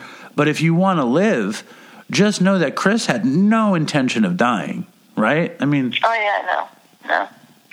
I mean, I think I think what's really hard about this is that um, addiction is not a black and white um, situation, right? It's not like okay, well, it's know, like they're not giving you a terminal diagnosis of cancer. You're going to die. You have three months to live. But it is like that in the sense that if you are an addict, actively using, you might as well be given a terminal diagnosis because you can really die at any time. It's just that you always think you're going to be that person that is not going to die, and eventually you're going to get clean. I've never had an addict that ha- that has told me that they are planning on never quitting. You know, every addict at some point plans on quitting. Um, and I think I think the most harmful thought that anybody that's an addict can have is, well, not today, tomorrow, or when when this thing's happened, or when this other thing happened, like then I'll quit. Um, and then that tomorrow may never come. You know, that mentality of just one more hit, just one more time, just one last time. well, it's also very hard. it at- at- be that last time. Right. But it, it- the other thing though that's just fucking weird is that you don't get high like it's life or death. Do you know what I'm saying? You get Yeah. high like you're Yeah. getting high. You're not getting high like, well, maybe I'm going to die. You're getting high. You know what I mean? It's like yeah, It- yeah. There's not a lot of thinking through. Yeah. it's just weird. You know what I mean? I know that sounds trite, but it's weird that that the outcome could be like because it starts off like you're having a drink with your friends, and somehow it turns into this fucking crippling, uh, life changing, sad and lonely obsession that you never give up. And then all of a sudden, it's the thing that killed you. It's the thing that cost you your job. It's the thing that cost you your place. It's the thing that cost you your whole uh, happiness. And and with Chris, it cost him his life. It cost you your partner. It cost me my dopey partner. It cost us our friend. It cost their family, their son. You know, Yeah. it's like Yeah. the ripples of his using are, are just felt. And I think, if nothing else, I think uh, you know this is my weird Christmas episode, and um, and I wanted Yeah. I wanted it to go out there. Like I wanted to hear from you, and I know everybody wants to hear from you. So it's nice to hear your voice. Thank you. I feel like your accent is somehow dissipating. Do you feel like your accent is dissipating? No, I get I get compliments about my accent all the time from my patients. Where are you from? Are you from. Venezuela? Venezuela, yes. Okay, good. originally. That's what I said. Yeah, born and raised. Um, I mean, I, I, I try, you know, um, Chris, our Arden, Chris's sister, um, told me that every day she tries to do something to kind of celebrate Chris in some way, um, to kind of take that, you know, legacy that he he he gave us, even in his death, um, and pass it along. Um, and you know, I've had a particularly hard week in the hospital. Um, I've had several patients die. I've, I've dealt with many patients that are hospitalized um, and with a lot of issues, many partially due to addiction problems and substance abuse. And, um, you know, I, I more than once I've thought, well, what would Chris do? Right. and uh, he would do what he does. He's just, you know, uh, something I realized this week is is how empathetic he was, how good he was at making other people feel comfortable. Yeah. Um, and um, and then I started thinking, you know, was he always like that, or or did that come from the place of did he develop that empathy because he was in that place where he suffered for so long, um, and and he felt so completely like outcast, like an outcast, you know, because when you when you are suffering from a disease that everybody kind of almost feels the right to tell you that you don't have the right to suffer from the disease, you know, like that you don't have the right to empathy, that you don't have the right to treatment that you don't deserve to get better uh, because it's your choice and it's your fault.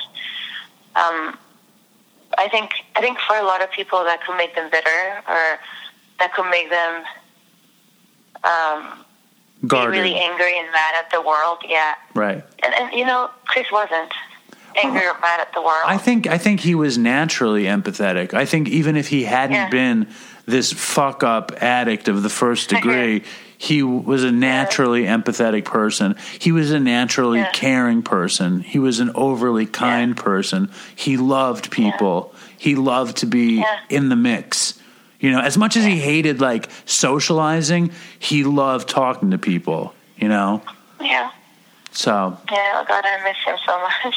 you know, I, I don't want to make this super sad, you know, even though of course No, it is. no, it, it, no, it is. It, it can't not be super sad. you It's bittersweet. It, it's, you know, and what I was going to say before, and you don't need to hear this, but I'm going to say it anyway, is like mm-hmm. you'll never replace him, but Oh, of course not. I know that. but life will go on and, and somebody and you know it, people you we life is an amazing thing and you never know who's going to bump into you you never know what's going to happen and um and and i know that uh you know Chris was not your only ticket to happiness. I'm just going to say that. As as cold and as fucked up as that might sound, I, I know that there's. I think there's infinite possibilities of happiness.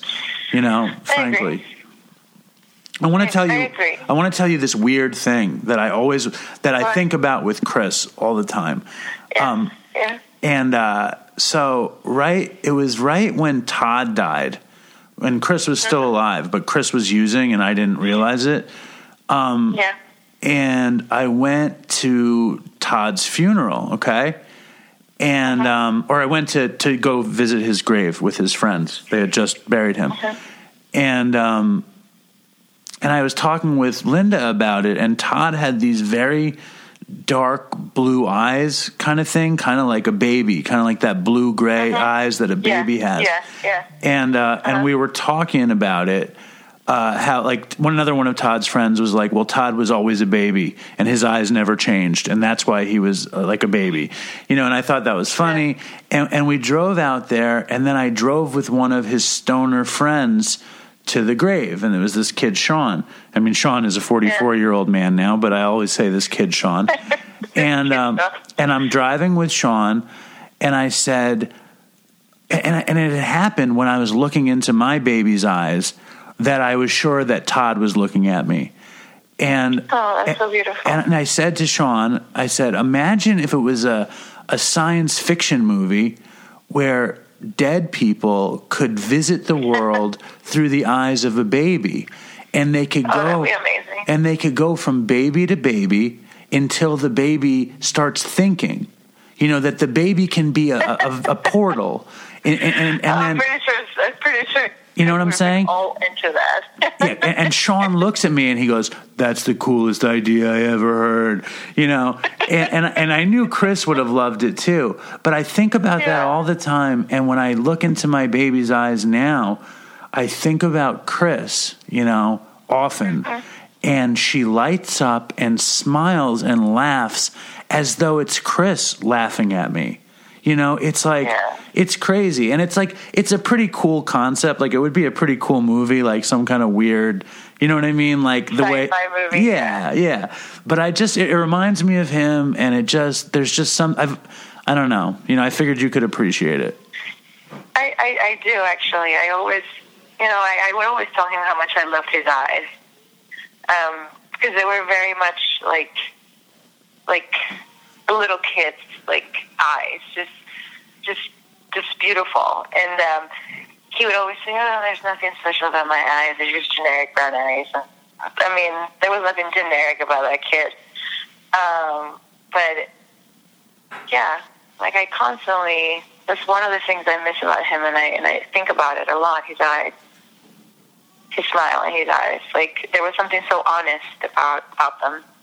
yeah he Um, he was like the most he was like a conundrum. He was like the most honest dishonest person and like the smartest dumb person the dumbest smart person. You know what i mean? He was like that. That was that was his his thing Right. you know? Yeah, I. you know, I constantly think about the last month or the last couple of months before he passed when he was using it. Not only you didn't notice, I didn't notice, you know, and We both noticed, though. No, you don't. I mean, it's kind of like we all noticed but didn't notice at the same time, you know. And there's just like um, underlying guilt that I've had to deal with this past few months of what if I would have done that? What, how didn't I? You know, like in retrospect, you know, a, a Vision's 2020. Like it's so obvious that he was he was using, but you know, it's like this this guilt for not being able to reach him. You know, for not being able to see it more clearly, and and even though I did see it towards the end, it's like it was too late. Like he knew he was caught, and um, I, you know, I always wonder, like, what life would look like if he hadn't passed. Um, either it would have been just a relapse, and he hadn't passed. Um, right, and and, he we'll and he got to start over You or whatever. Yeah, exactly. We'll never know. Um, life is what it is now, um, and with time, obviously, like and accepting that it was his choice, and you know, it's not something that It, that I was like, oh, like Chris started doing drugs three months ago. No, I mean, like, there's been a pretty, and if you're a dopey listener, you know, there's been a pretty long, intense history behind it. So it's for a lot of people, like, this should have happened a long time ago. Well, Um, you know, I mean, how many people get to use and not die? Hold on for one second, please. I, I, I, I look at Instagram sometimes, and I look at uh, when I wrote you on Instagram, and it was July 2nd. I, I looked at it the other day, and I looked at it July Yeah. 2nd. I wrote you on Instagram, and I said, Can I talk to you? You know? Um, And I, I remember that like it was yesterday because I was standing Yeah, at the meat cutters at work and I was freaking out about Chris. And you called me, and um, and and then he called me right before you did, and he was like, "Why are you calling Annie? Everything's fine. Everything's fine. Everything's fine." You know, and I and I don't know Yeah. how I could believe him. You know, Yeah. and it's like Yeah, it's just it, it just makes me crazy that none of us we all saw it but none of us saw it none of us you know we all are around addiction but none of us thought he was going to die you know or whatever Yeah. whatever whatever that means and, and like and we all pay the price that he's gone forever you know because you don't know what forever Yeah. is it's just weird Yeah. it's sad you know it's obviously sad it's obviously just a tragedy that we're trying to make sense of um, I just, I just really hope that somehow I can really help people and make a difference. You know, I, I constantly think, and this is a thought. I'm, I'm no by any means saying that this is the reality of most people, some people, because I know that a lot of people get clean and manage to stay clean. Um, but it's just like losing him, especially with my career choice and seeing addicts day in and day out. Like I start questioning and I think these are important things to question, like how effective am I? How many people am I truly helping? Are we really helping people? You know, um, is, is it worth it to put in all this effort? Like, are we really making a difference? I mean, I don't have actually like objective answers to that. I don't have numbers or studies to say yes, we are. Um, if anything, this, the numbers suggest we are not. right But you know what? Like in days like that, I just think, Chris do? You know, like he was a great advocate to this, and we just keep going and we just fight with whatever we got because that's what you do when things get hard. Um, and I know you miss him. I know everybody listening misses him. Um, and people have asked me a lot what he was like um, in his personal life outside of like maybe dopey or outside of school or outside of work. And honestly, he was exactly the same. yeah Exactly the same. So the, the person that you met through this podcast is the same person that I knew. You know, like there's really not a whole other side of him that people didn't know. Well, I think I think that's also why he loved doing the podcast so much. Like you know, Yeah. like if you saw him on like one of those like when he would make his TV appearances, that was not like Chris. You know what I mean? That the hair was yeah. definitely not him. that was like but that just wasn't like him you know what i mean he was like like chris was like super smart but just as stupid and so funny you know what i mean he would undo He was so whatever he said he was just so funny humor so much. yeah. Um, I had this other dream the other night. I actually Uh-huh. like I, sometimes, and the Dopey Nation knows this, but when I get sick, I take Nyquil uh, to sleep Yeah. well. And and when I take Nyquil, I have these crazy dreams. And uh, and, and I recently took Nyquil, and I had this dream with Chris, and um, and I could hear his voice in the dream, like it was very real. he Yeah. he was really angry at me in the dream that Oh, really? that I that I didn't tell him to stop using that how could or how could I how could I keep going? Not with dopey. I think it was more like he kind of like pinned his death on me in the dream you know like he was you know how like sometimes he would get irrationally angry at like oh, some Oh, oh, totally. I know that too. like and then you could you could turn him around in the conversation you could just Yeah. laugh at him Yeah. and you could turn him around Yeah, because what else are you going to do when he says something crazy? he would say crazy shit when when his back was against the wall. He would call it mudslinging. Oh, yeah. That's when he would mudsling against you. And then in the dream, it was like that. And but it was crazy because when I woke up, you know, I had been with Chris in the dream. He was there. You know, Mhm. and uh, and that's Yeah, some. Were you And that, keep going. that was just something very beautiful. You know what I mean? Like that he can I exist. You know, he can fully In your dream. exist in the Yes. dream. You know, and he did. Yeah, yeah. I've had so many dreams like that. I haven't had many dreams like that um, lately. Um, they are not. Don't come as often. They don't happen as often. But when they do happen, it's like such a gift, you know, because he really is. You know, it's like.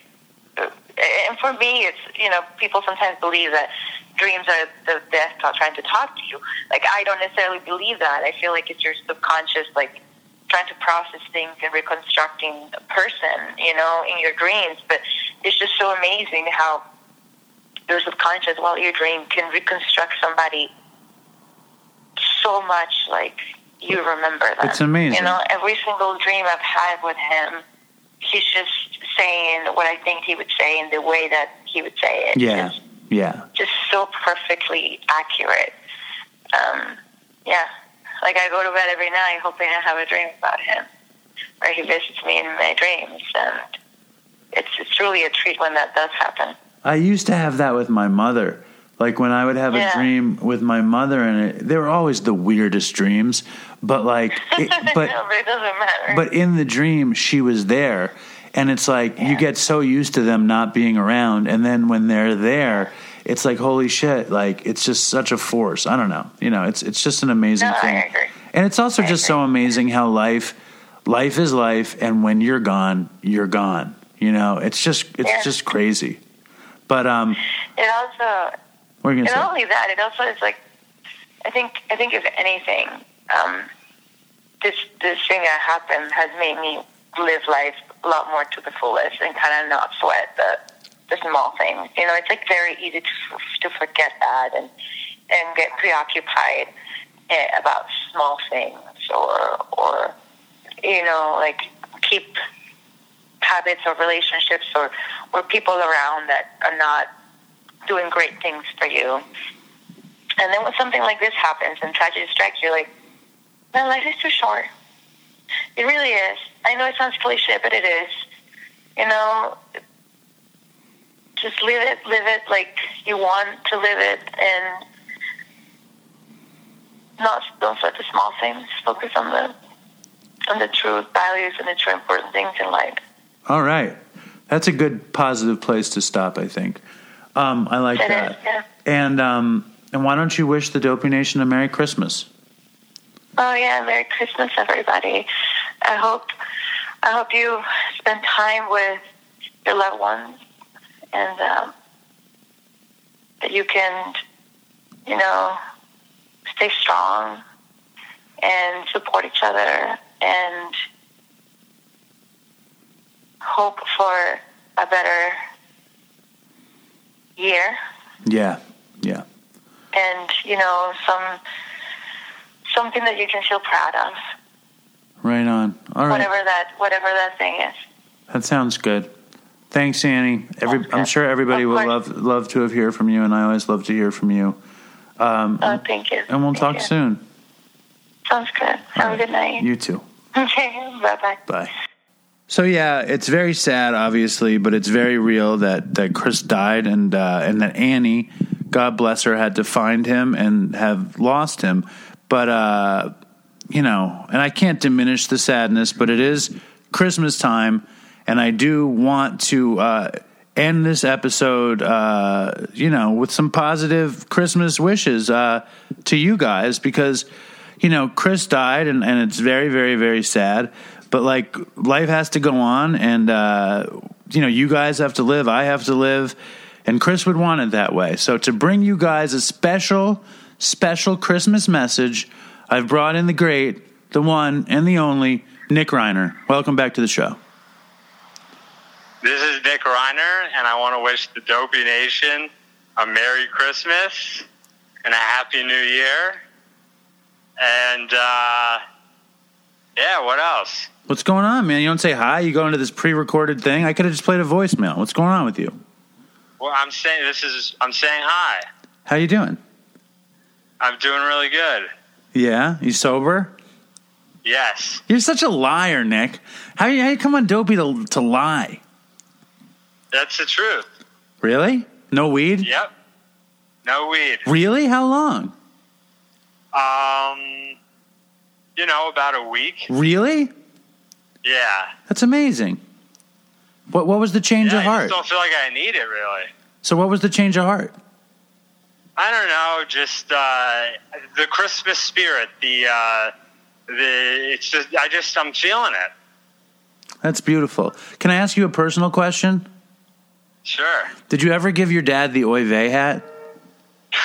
Never. Did you read the sc- Did you read the No, script? I'll, I'll I'll never do that. Well, why did I send it to you if you're not going to give it to him? I don't know. You're you're like harping on the fact that it was thirty bucks and that you sent you sent me this package and I'm just I'm not going to give it to him. Did you open the package? No, it's sitting in my room and it's just depressing fucking brown bag with these dumb Oy vey hats. And no, there's dopey hats in it for you. Oh You don't want the dopey hat, the fire dopey? no. You don't? Send that shit back. Send it back. Okay. Dude, man, what happened to the Christmas spirit? I, I don't know. Dude, you were just I guess I'm the only one without the Christmas spirit. you just said you had the Christmas spirit and it's keeping you from smoking weed this, I think this- everybody in the Dopey Nation will understand that I uh, I'm not going to give my dad the Oy vey hats. They'll they'll get it. I don't think so. I think it's a it's a disappointment to me and to the dopey nation and to your be happy that I'm not smoking weed, and that's about it. All right, well, I think your dad would really like and, and next time when I call in, bring a little bit more energy. Can you just please uh, consider giving your father the gift I spent money to send to you and him?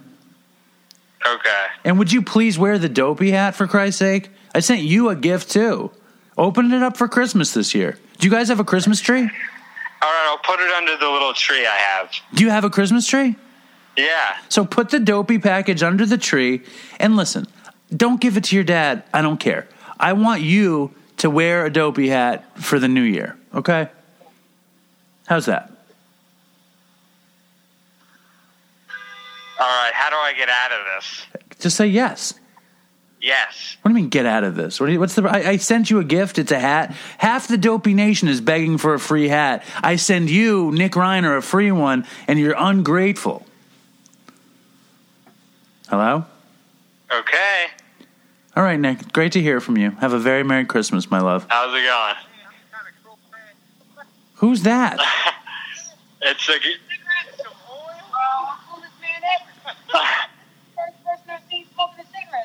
Did you hear that? I'm the coolest man ever. That's what she just said. What the fuck is going on? uh, everybody's just realizing, you know. Never mind. Well, there he is, Nick Reiner, ladies and gentlemen. Why don't you say another Merry Christmas to make this end better? Merry Christmas And Happy New Year. Happy Jew Year. and Happy New Year. All right, bud. Thank you for calling in. I love you. All right. Later. Much much love. Yes, sir. All right, so that was the great uh, Nick Reiner uh, coming through in the clutch, as he often does. But to close this episode out properly, uh, I, I called my father to uh, to send some good Christmas wishes, and uh, because he's been dying to come on the show, right, Dad? Well, I don't. I don't know about dying to come on the show. You keep intimating that I should come and I should come, and then and then of course uh, I don't. But I'm here. I'm here, and you know what? I'm in Delray Beach. Wow. You know, the the home of uh, rehab and Renaissance and and and uh, old old uh, old old memories, right? Would you say the ghosts of Christmas past? Oh yeah, a lot of ghosts down here. That's for sure. Uh, a lot of ghosts.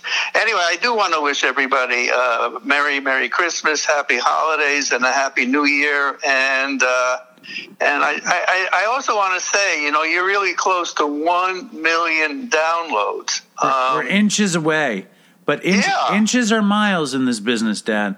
You no, never. no, no. You're gonna you're gonna hit it pretty soon. I mean, it looks like the numbers are are moving fast. Holy cow! Like, isn't it like nine seventy six now? Nine hundred seventy six thousand today, something like that. Can I be honest with you? I, I stopped Yeah. looking at the downloads because the numbers weren't good enough. I, I stopped looking at them. Well, I thought you should have had a contest of somebody to predict the day that one million. All right, so why don't you hold on, hold on? Why don't you set up your, your contest idea right now? Well, t- what's the date? Today is December twenty first. Well, the show's going to come out tomorrow night, so say December twenty second. All right, it's December 22nd. And my prediction, I would say, I'm going to say, you know what I'm going to say? I'm going to say January 24th. That's ironically my father's birthday. right. Yes. So you predict on your birthday that the podcast will get a million downloads. Well, I think I'm going to be off. I think it's going to be in February, but I, I thought it was cute to predict January 24th. I predict February twenty seventh. Oh, the well, lucky that it's 27 days in February. That's good. What about February 15th? What do you think? I say no. Okay. Um, right. Now, uh, what was I thinking? So also, uh, so if the Dopey Nation wants to predict the day that we hit one million downloads, uh, send in an email, send in a voicemail, and the winner just might get something. Oh yeah, you're actually going to give something? I said they might get something. Oh, they might. They might. Yes, I. I I hope your viewers understand you sometimes when you're making these comments. I hope you understand that there are no viewers. There's just listeners. Oh, I, well, I meant listeners. Yes, you know, I meant listeners. Now, I, I, I believe that uh, you've been saving up some criticism. You haven't been on the show for a little while, and Oh, I, I have a million things. All yeah. right, so let's go fast, Dad. Let's go Well, right. fast. All right, First of all, the New York Times today uh, made it, has this big story where they're asking people to send in stories about recovery, and obviously you've been you've been doing that for two and a half, three years. So you think the uh, New York Times is about to steal Dopey too? Well, they they finally got onto it, and deaths by uh, addiction is now more than gun violence and uh, automobile accidents. Listen, So- save that for somebody else's podcast. Get to the right. criticism. All right. The, the, the criticism is uh, in terms of um, and you know what I mean. I think you're getting better with that. Uh, even Bob Forrest was doing it also. You know what I mean. You know what I mean. It's, it, you need to have conversations where you don't keep repeating yourself by saying you know what I mean. So you're saying And that your your criticism is that Bob Forrest says you know it. You say that I don't say it, but your criticism is that Bob Forrest says you know what I mean too much. No, he probably copied it from you. No, I'm saying I'm saying you say it too often, but you're getting better at it. I mean, because maybe me me saying something about it is getting you to think about it. Is this a uh, compliment or a criticism? I can't. I really can't I'm tell. trying to make it into a compliment. You're getting really much better at it. I think you're getting Then- better at your criticisms. They they feel much better than they used to. What else you Oh. got? Well, this thing about uh, Justin and the Norwegian guy, of course they're right. I mean, uh, your drug, your podcast has has nothing to do with about how to make an app. Your podcast is about drug addiction and all the other stuff that you talk about. And of course they were right about that. And I guess you think you were joking with them or something.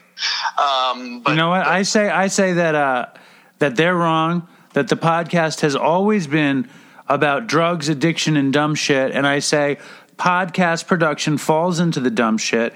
But actually, now that you're on the phone, a minor part of it. shush, just Very be minor. Deb, be quiet. Yes. Um, Okay. yesterday, I got this message from the Norwegian. Ah, He says, Hello, Dave. It was very funny that you read my email in episode 165. I don't really fuck so much, so it was strange that you called me a fucking Norwegian. You get the joke? Um, don't know. Maybe there is a myth about Norwegians fucking a lot.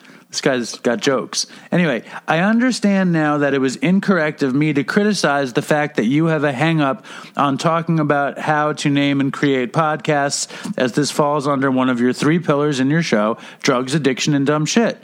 Anyway, what a comeback in episode 165. Great show. It was very interesting to learn Don's story. I wish him all the best in his recovery. I wish you and your family, including you, a happy Christmas. Just realized now that you are Jewish. Stay strong in Toodles. Best regards, Roger. that's very nice. That's terrific. That's really good. Excellent. Obviously, has a good. Now, now listen to this one. Yeah. You you actually said on the last episode Yes. that you were unhappy for 42 years. Now that that really When did I say that? you said it in the last. Go play back your episode. What did I, in regards to what? In regards to your life, that you only been happy in the last three years or something. That's what I said? Well, you, that's what you said. I mean, you can go check it out. I may, you know, I may be losing it altogether in terms of my uh, abilities to Yes. think, but I don't agree with that so easily. But in any case, that's what I think you said, though. Yes, and that's ridiculous. I think it's true. I, I was a, I was a Oh, fucking please. terrible drug addict. I was miserable. The life you gave me was was so sad. All I could do was shoot heroin to enjoy my life. It's terrible. Give me a break. Okay, what else you got? Well, hold it now. You're gonna you're gonna actually let that stay out there that that you weren't happy when you were a little kid. You weren't happy going to the zoo, to the park. You weren't happy. You weren't happy. Uh, No, I had a, I had a very very happy childhood. It was incredibly fulfilling. It only emotionally scarred me for a lifetime of drug addiction. But let's move past that. What's the next criticism? You're terrible. That's the criticism. Okay, that's fair. What- do you got anything you're- else? You're, yeah, you're. That's awful. I mean, look, Dopey Nation. He was a sweet kid. He was a good kid, and he's giving me a hard time now. Anyway, that's it. So, uh, what else do you have? What about your Uh, what about the anti Aurora comments? Oh no, no. I, Aurora is wonderful. She's a sweet girl. Uh, uh, but but again, if you're if you're going to be on, on a podcast, I'm not going to say radio. If you're going to be on a podcast and you're interviewing people or you or people are, are speaking, they really have to be aware of not repeating things like "I know, I know" or or uh, you know. Um, you know what I mean. You I just mean, said that- you know um as you said you know what I mean. That's what I was just saying. Yeah, you just did it. So you're saying I when you say when you're saying it to me and that I'm getting good at it, what you're really saying is Aurora did it too much. No, I'm saying you did it too much. I You just said I was getting better about about. Aurora. You are getting better. I mean, But Aurora Aurora's worse, right? I, I am not going to say anything bad about Aurora. I'm just saying Aurora should be aware of that. Would you all. say Aurora's the worst at being interviewed that she says those things way too much? Absolutely not. I will not say that. Aurora doesn't listen to the show anyway, so you can be honest Yes, about her. will. No, she doesn't listen. She's going to listen to this one. She only listens to it if she's on.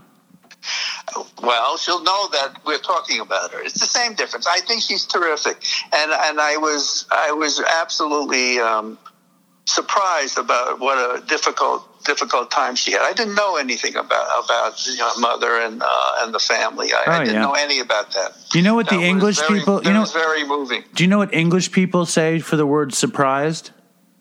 No, well, I should know, but I don't. They say gobsmacked.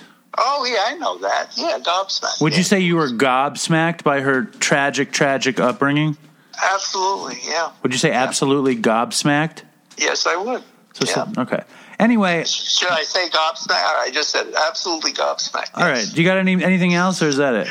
Uh, let me see. Let me have my list here. Uh, I got that. I got that.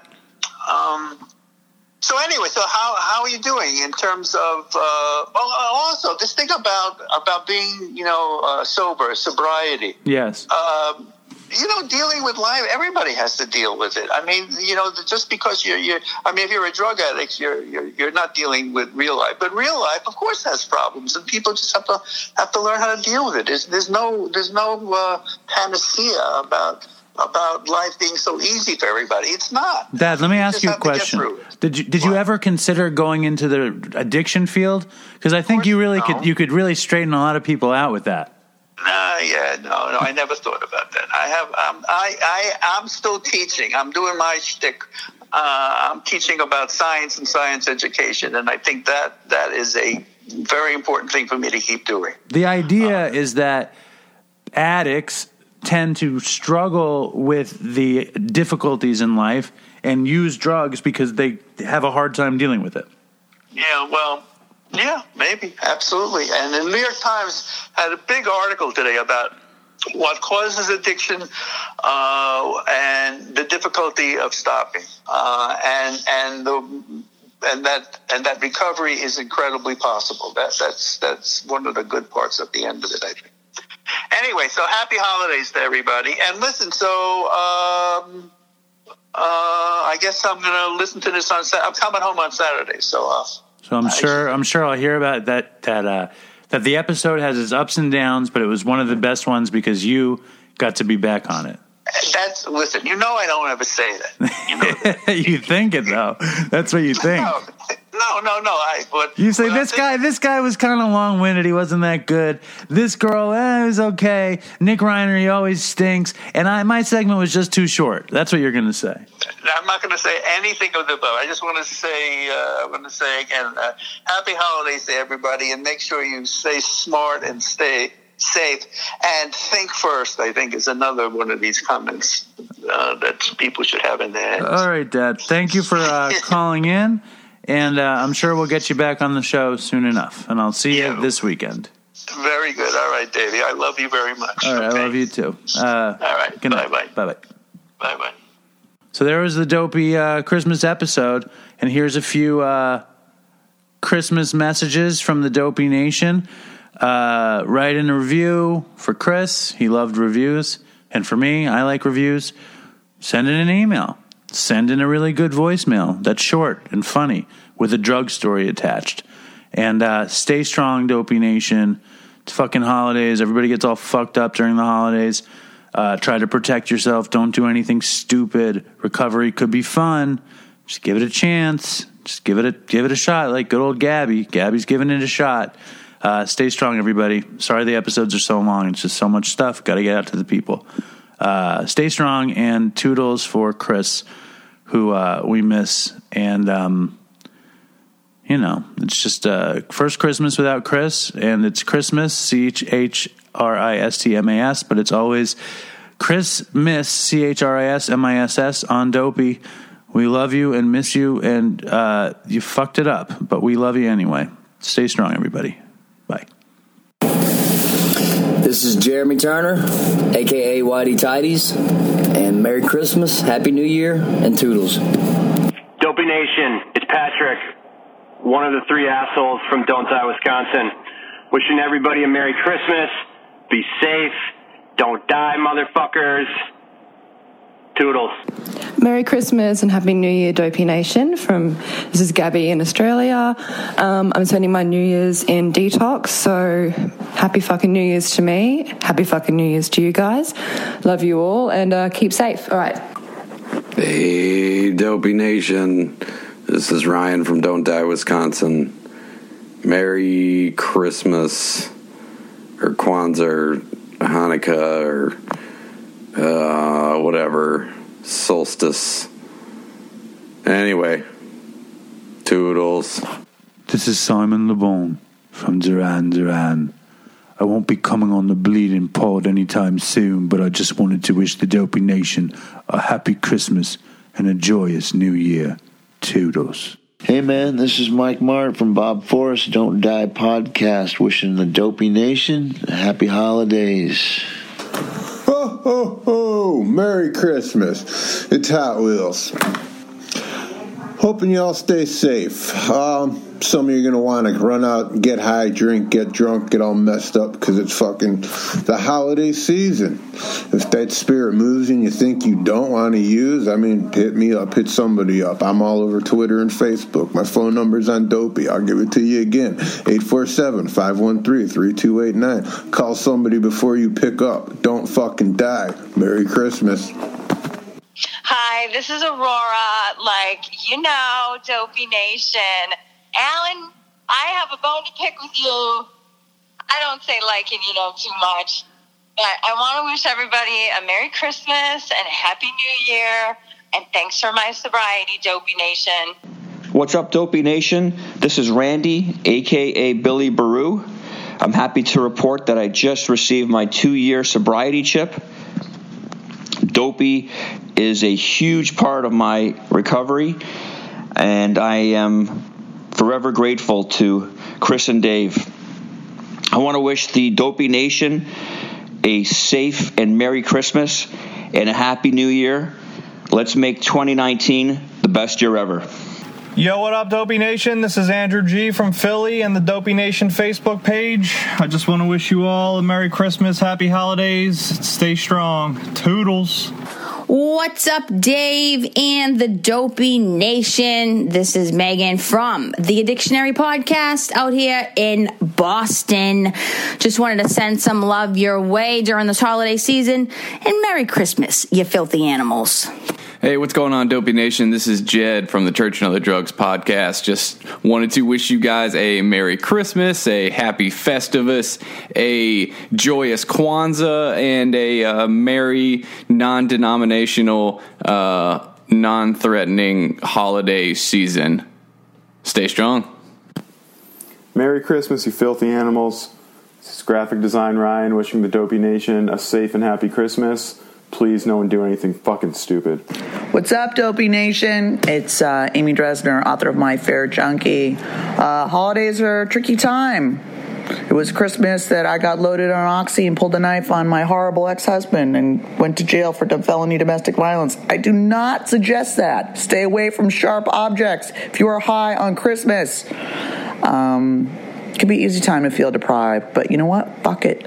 It's a couple days, and if you're a Jew, it don't matter. It's just time for Chinese food and movies. I don't know why I'm doing that dumb voice. Anyway, stay strong, you guys. My fair junkie loves you. Toodles. Big kiss. Hello. This is Eugene Meyerson from Hauppauge, New York, wishing everybody out there a very, very Merry Christmas. Except for Vice, because they suck.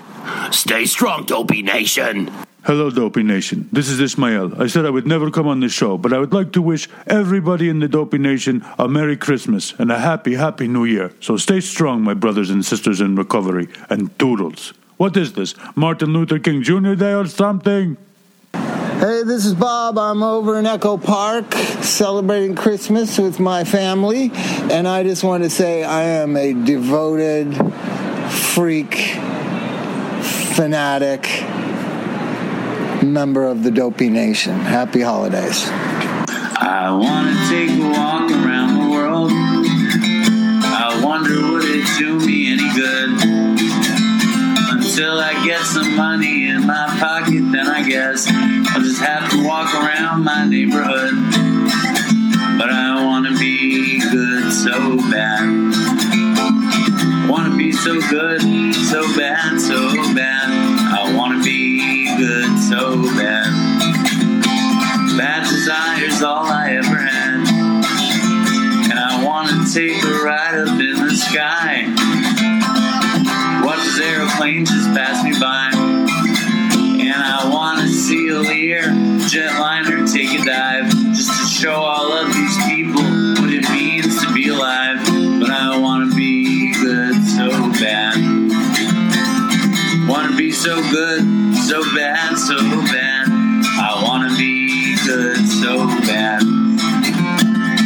Bad desire's all I ever had. And my shadow's getting smaller and smaller, and it's hiding where I stand. Shadows getting smaller and smaller, and it's hiding where I stand. And I wonder would they pay it any mind when I leave this busted city far behind. I'll take the high road love are very, very, very hard to find. And I wanna be good so bad. Wanna be good so bad, so bad. I wanna be good so bad. Bad desires all I ever had. Damn it, all these suckers make me mad. And it's all I ever had. And it's all I ever had. These suckers make me mad, and I wanna call my dad, and it's all I ever had, and it's all I ever had, and it's all I ever had. And it's all I ever had. And these suckers make me mad, and it's all I ever had, and I wanna call my dad, and it's all I ever had, and it's all I ever had. And it's all I